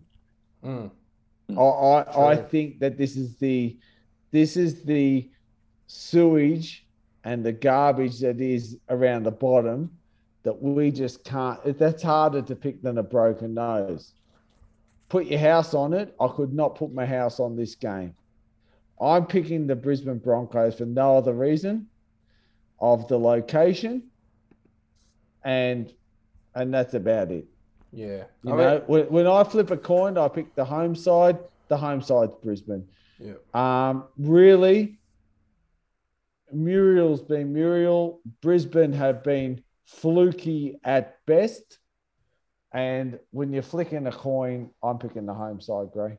Yep, I like Brisbane in this one. Um, I'm not going to say too much more. You guys have pretty much covered everything you can. The only thing I wanted to add is uh, that I think the addition of Coney, uh, Tony Staggs back into the team was evident for the Broncos. I think he's a definite plus for them um, and uh, a lot of talent back into that side. This could go either way. You never know. The Brisbane Broncos could show up and be absolutely horrible and get done. But given what we've seen and the information that's presented, um, uh, you, you'd have to tip them. Graham, can I just add to that? Um, they've got Xavier Willison on the on an extended bench. I really hope that's not that's not for Payne Haas. He has to play this game. Yeah, I if Payne Haas. Is I, I thought that was such a bizarre selection, and the only one I could think of is that Payne Haas won't play after Origin. Geez, he has to play. Yep. Yep. So, uh, well, it's looking as though um, we're suggesting the Broncos for your tipping comp this week. All right, now uh, we've moved to the final game of the week. Um, the end is almost upon us. We have the Rabbitohs taking on the Bulldogs, also at Cbus Super Stadium. Now, keep in mind, guys, because there's no Thursday night footy this week, that means there's another game that's been tacked on to the end of the round. This is uh, 6.15 Sunday, the Rabbitohs taking on the Bulldogs. Um, in regards to the team news, uh, yet again, we've got some Origin players uh, that will need to uh, back up for the Rabbitohs. Latrell Mitchell, Cam Murray, Damien Cook, and Dane Gagai. They're all expected to play. Um, really, the most notable player who is going to be missing for the Rabbitohs will be uh, Jai Arrow. So, other than that, very strong Rabbitohs lineup as you could imagine each week. Um, Seumanufagai coming back from a one game suspension for the Dogs. Fun Uh, goes back. Yep. So if you're looking for a bit of fun and you're you're looking for a fun guy, then uh, Seumanufagai is the way to go. Um, the only other change to the team that played against the Roosters is Jackson swapping with a Tony. Look, um, on paper it's a mismatch, Michael, but uh, you know the the dogs showed some signs against the Roosters, but these are the games you really expect uh, the Rabbitohs to to really do away with the dogs, wouldn't you? Right, it's a training run. It's a training run for the Rabbitohs, really. And I know you- you're not advocates for betting on on this podcast, but Bulldogs are paying ten dollars to win. I think that's that's all the all the sign you need, and Rabbitohs paying a dollar and five cents. So, uh, yeah, proofs in the pudding there. I think um, training run for the Rabbitohs. What more can you say? Um, yeah, yeah, they'll be back in full, pretty much full strength, and uh, you know, I think it will be a good test for the Bulldogs if they could, if they could at least hold their own like they did against the Roosters and show a bit of gusto. But I just don't see that happening against the Rabbits. They're just too in form, and they they got too much strike all across the park. yeah. So yeah, definitely mismatched. Not too much you can say about this one, eh, Shane? Pretty much um, Oh, look, bro. Rabbitohs win you'd expect. Um, well, we oh. expect it. I, uh, uh, you're right. Like you know, and I just want to talk about a couple of things. You know, and I'm not going to add anything to Mick said because he was 100 percent correct. Uh, Alex Johnson, if he scores a double in this game, he will go amongst uh, all-time great try scorers. He will leapfrog uh, some very illustrious uh, people. Can I just say something about Damien Cook? Because Damien Cook's been under the firing line. Uh, in the last five years, he's he's led the uh, competition in run meters out of dummy half. He is leading them still by a country mile, apparently. So, look, I, I just look at all this. I just can't see like for like, you know, you guys know, yeah, that you guys know. I if if if we're looking at uh, uneven things, I'd go like for like. When I go across, there is in no way, shape, or form, like for like in each position, someone who is bettering their opposition. They are like, you know, when I look, the only one that really comes close for me is Josh, Josh Jackson and Jaydn Su'A. Outside of that, everyone is just head and shoulders for South Sydney above the Dogs.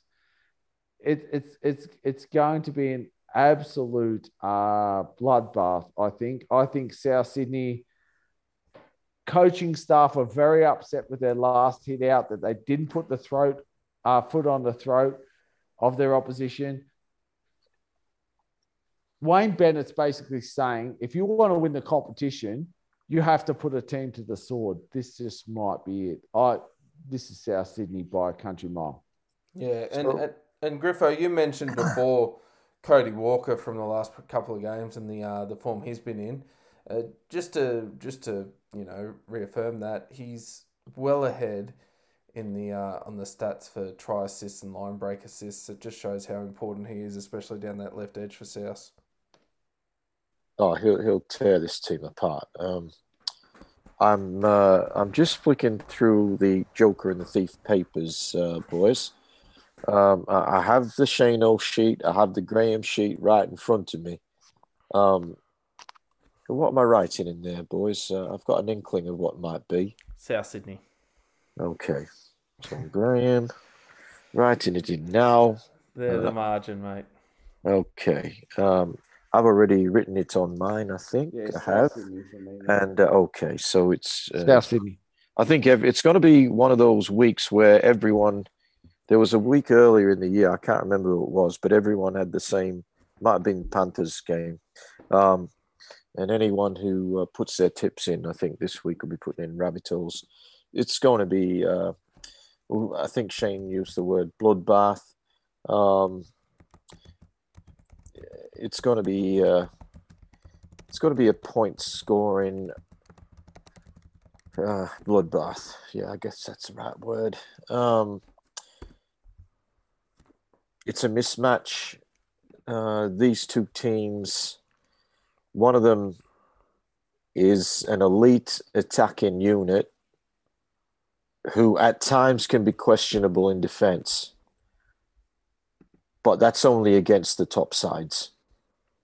Um, the other team is is an embarrassment to the NRL as it stands. Um, we we uh, we heard at the start of the year, you know, new coach, a lot of new players coming in. Well, to this point in time, they're actually performing worse. Last year, they ended up fifteenth. They lost the wooden spoon. Uh, this year, it will become again part of uh, of the Bulldogs club. Um, these guys can't win uh, well, they've got to win at least two games and, and hope for four and against. Uh, but that's not going to happen. Um, I think we're going to see the Broncos get a win. So it'll be five wins that, that the Bulldogs will have to muster some way. And one of them's not coming on Sunday. They, they're going to get smashed. And that very poor for and against that they've already got is going to be made worse. I'll give them credit. I thought they did well last week against the Roosters. Um, the Roosters looked as though they were going to get the big win. They got off to a 10 0 start. And to the Bulldogs' credit, um, they actually hung in there and they actually um, scored some tries. They probably scored more points than they normally do. I was very impressed with Lachlan Lewis, um, who, you know, pulled something out that we don't see from the Bulldogs. A bit of an element surprise, a bit chip and chase. Um, I, I, thought he did really well last week um, the the eight and ten for the Bulldogs. They're not the biggest guys wearing eight and ten, but I, I like what they've been doing, particularly Luke Thompson. But it's not going to be enough. Um, the Bulldogs just will not be able to control the the Rabbitohs backline. Um, and there'd be a lot of talk about the left side of the Rabbitohs being the most potent um, uh, attacking unit virtually in the whole NRL. We saw it both sides last week from the Rabbitohs, left and right. Um, and Cody Walker just tearing the Cowboys apart. I think it's going to be similar this week. Mm. And uh, and I've I've locked in uh, I've locked in for my Joker this week the Rabbit Rabbitohs as well. Um, Michael, do you see any different, or is just more of the same? No, more of the same. More of the same, Griff. Rabbitohs by at least twenty. Yeah, the, the, I think most people, if you're in one of those tipping comps where you got a margin, it'll be South this week. Um, no surprises that uh, we're all taking South Sydney, and um, yeah, I mean, I, I'd expect them to put a big score on the Dogs.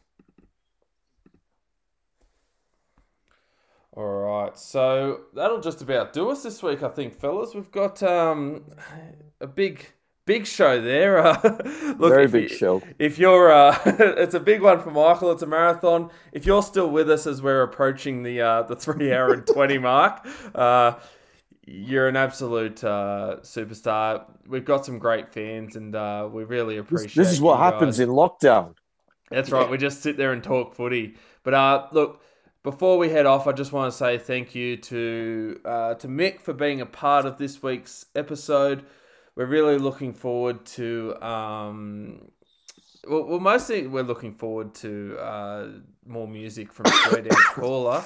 Uh, we might even get you back on at some stage because your analysis tonight was uh, was spot on. We might uh, we might be out of a job if you uh, if you want to hit the airwaves in a podcast as opposed to uh, to uh, in the musical form. But we really appreciate you being on board today, mate. No Thank worries. you. Thanks for having me, boys. Rock uh, royalty has has uh, has visited Carpool Rugby League. That's right. He's the Aussie rock royalty. He's the next Michael Hutchence. We hope that he lasts a bit longer than him, though. His hair's just as good. His footy tips are on point, and uh, yeah, we just appreciate everyone being on board. Hope you have a good week. Bye bye. See ya. See you next week. Thanks, listeners all around the world. We love you.